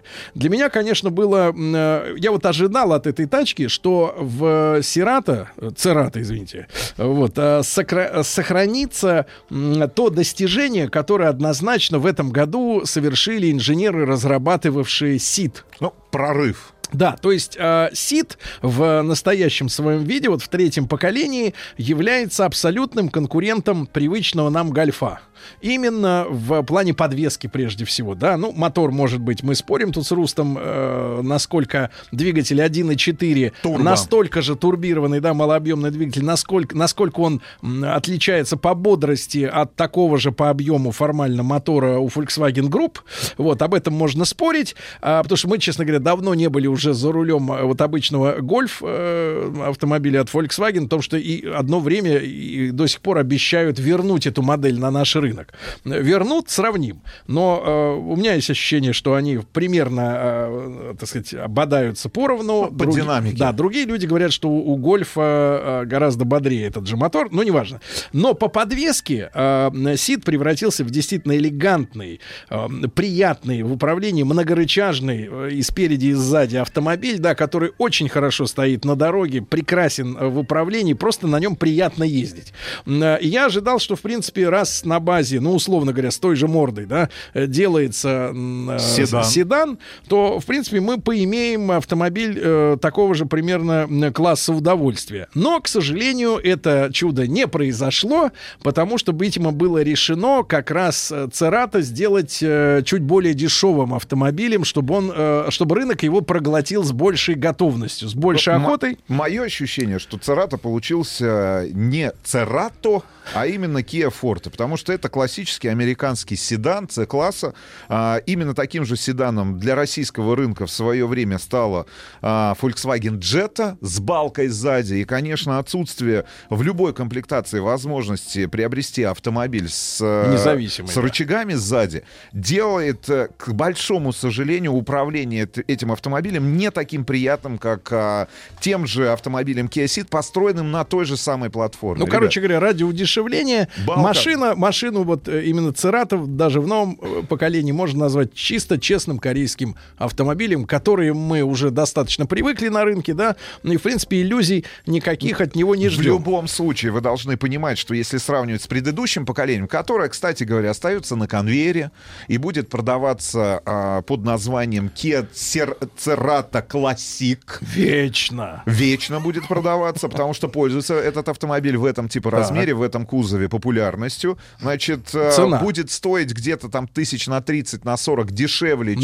Нового? чем новая Так. а, э, модель уже в в третьем чем тогда поколении. разница? Ну, разница в том, что... вы 40? полу- Нет, ну, разница в том, что вы получаете абсолютно новый с точки зрения дизайна, платформы автомобиль, с точки зрения настроек. Да, у вас классические атмосферные моторы 1.6, мощностью 128 это мотор, который знаком и по Kia Ceed нам с тобой, и мотор 2 литра атмосферной мощностью 150 лошадиных сил. Но у вас не будет турбомотора, у вас не будет семиступенчатого робота, а, который был установлен в паре с а, турбомотором на Kia Ceed. Будет шестиступенчатый автомат, либо механика в стоковых комплектациях. И, к большому сожалению, вот это ощущение корейского автомобиля. С другой стороны, если сравнивать все-таки с предыдущим поколением, то предыдущий Kia Cerato, я думаю, что большинство из наших слушателей в той или иной степени знакомы с этим автомобилем, потому что один из самых таких, наверное, часто встречающихся а, в такси автомобилей или, людей, или у людей, которые занимаются, например, а, а, ну, давайте так. Перевозками Пере- боеприпасов. Пере- перевозками других людей нелегально.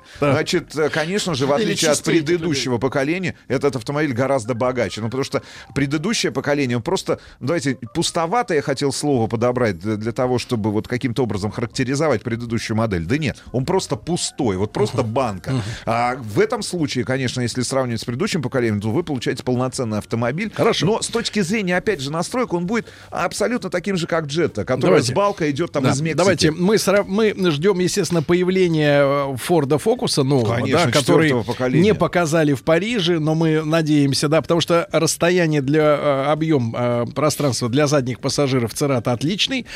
Плохая, Больше, чем- плохая шумоизоляция, особенно на трассе, значит, она отвратительная. Ну и надо сказать, что очень бодрый и экономичный мотор, несмотря на то, что... Нет, от. Вот у меня сейчас стоит на, на бортовом компьютере Да, ре- от. реально 7,2. 7,2. 7,2. Стоит 7,2 от 1 миллиона 49 тысяч рублей. От 1 миллиона 49 тысяч Не рублей. запугаете. А в, премия- в топовых комплектациях этот автомобиль будет стоить, э, ну, сопоставимо с низшими комплектациями автомобиля Kia Optima уже. И тут надо же Ну, думать. собственно говоря, мы вам все рассказали. Да. А вы все услышали, да, ребята? Еще больше подкастов на радиомаяк.ру.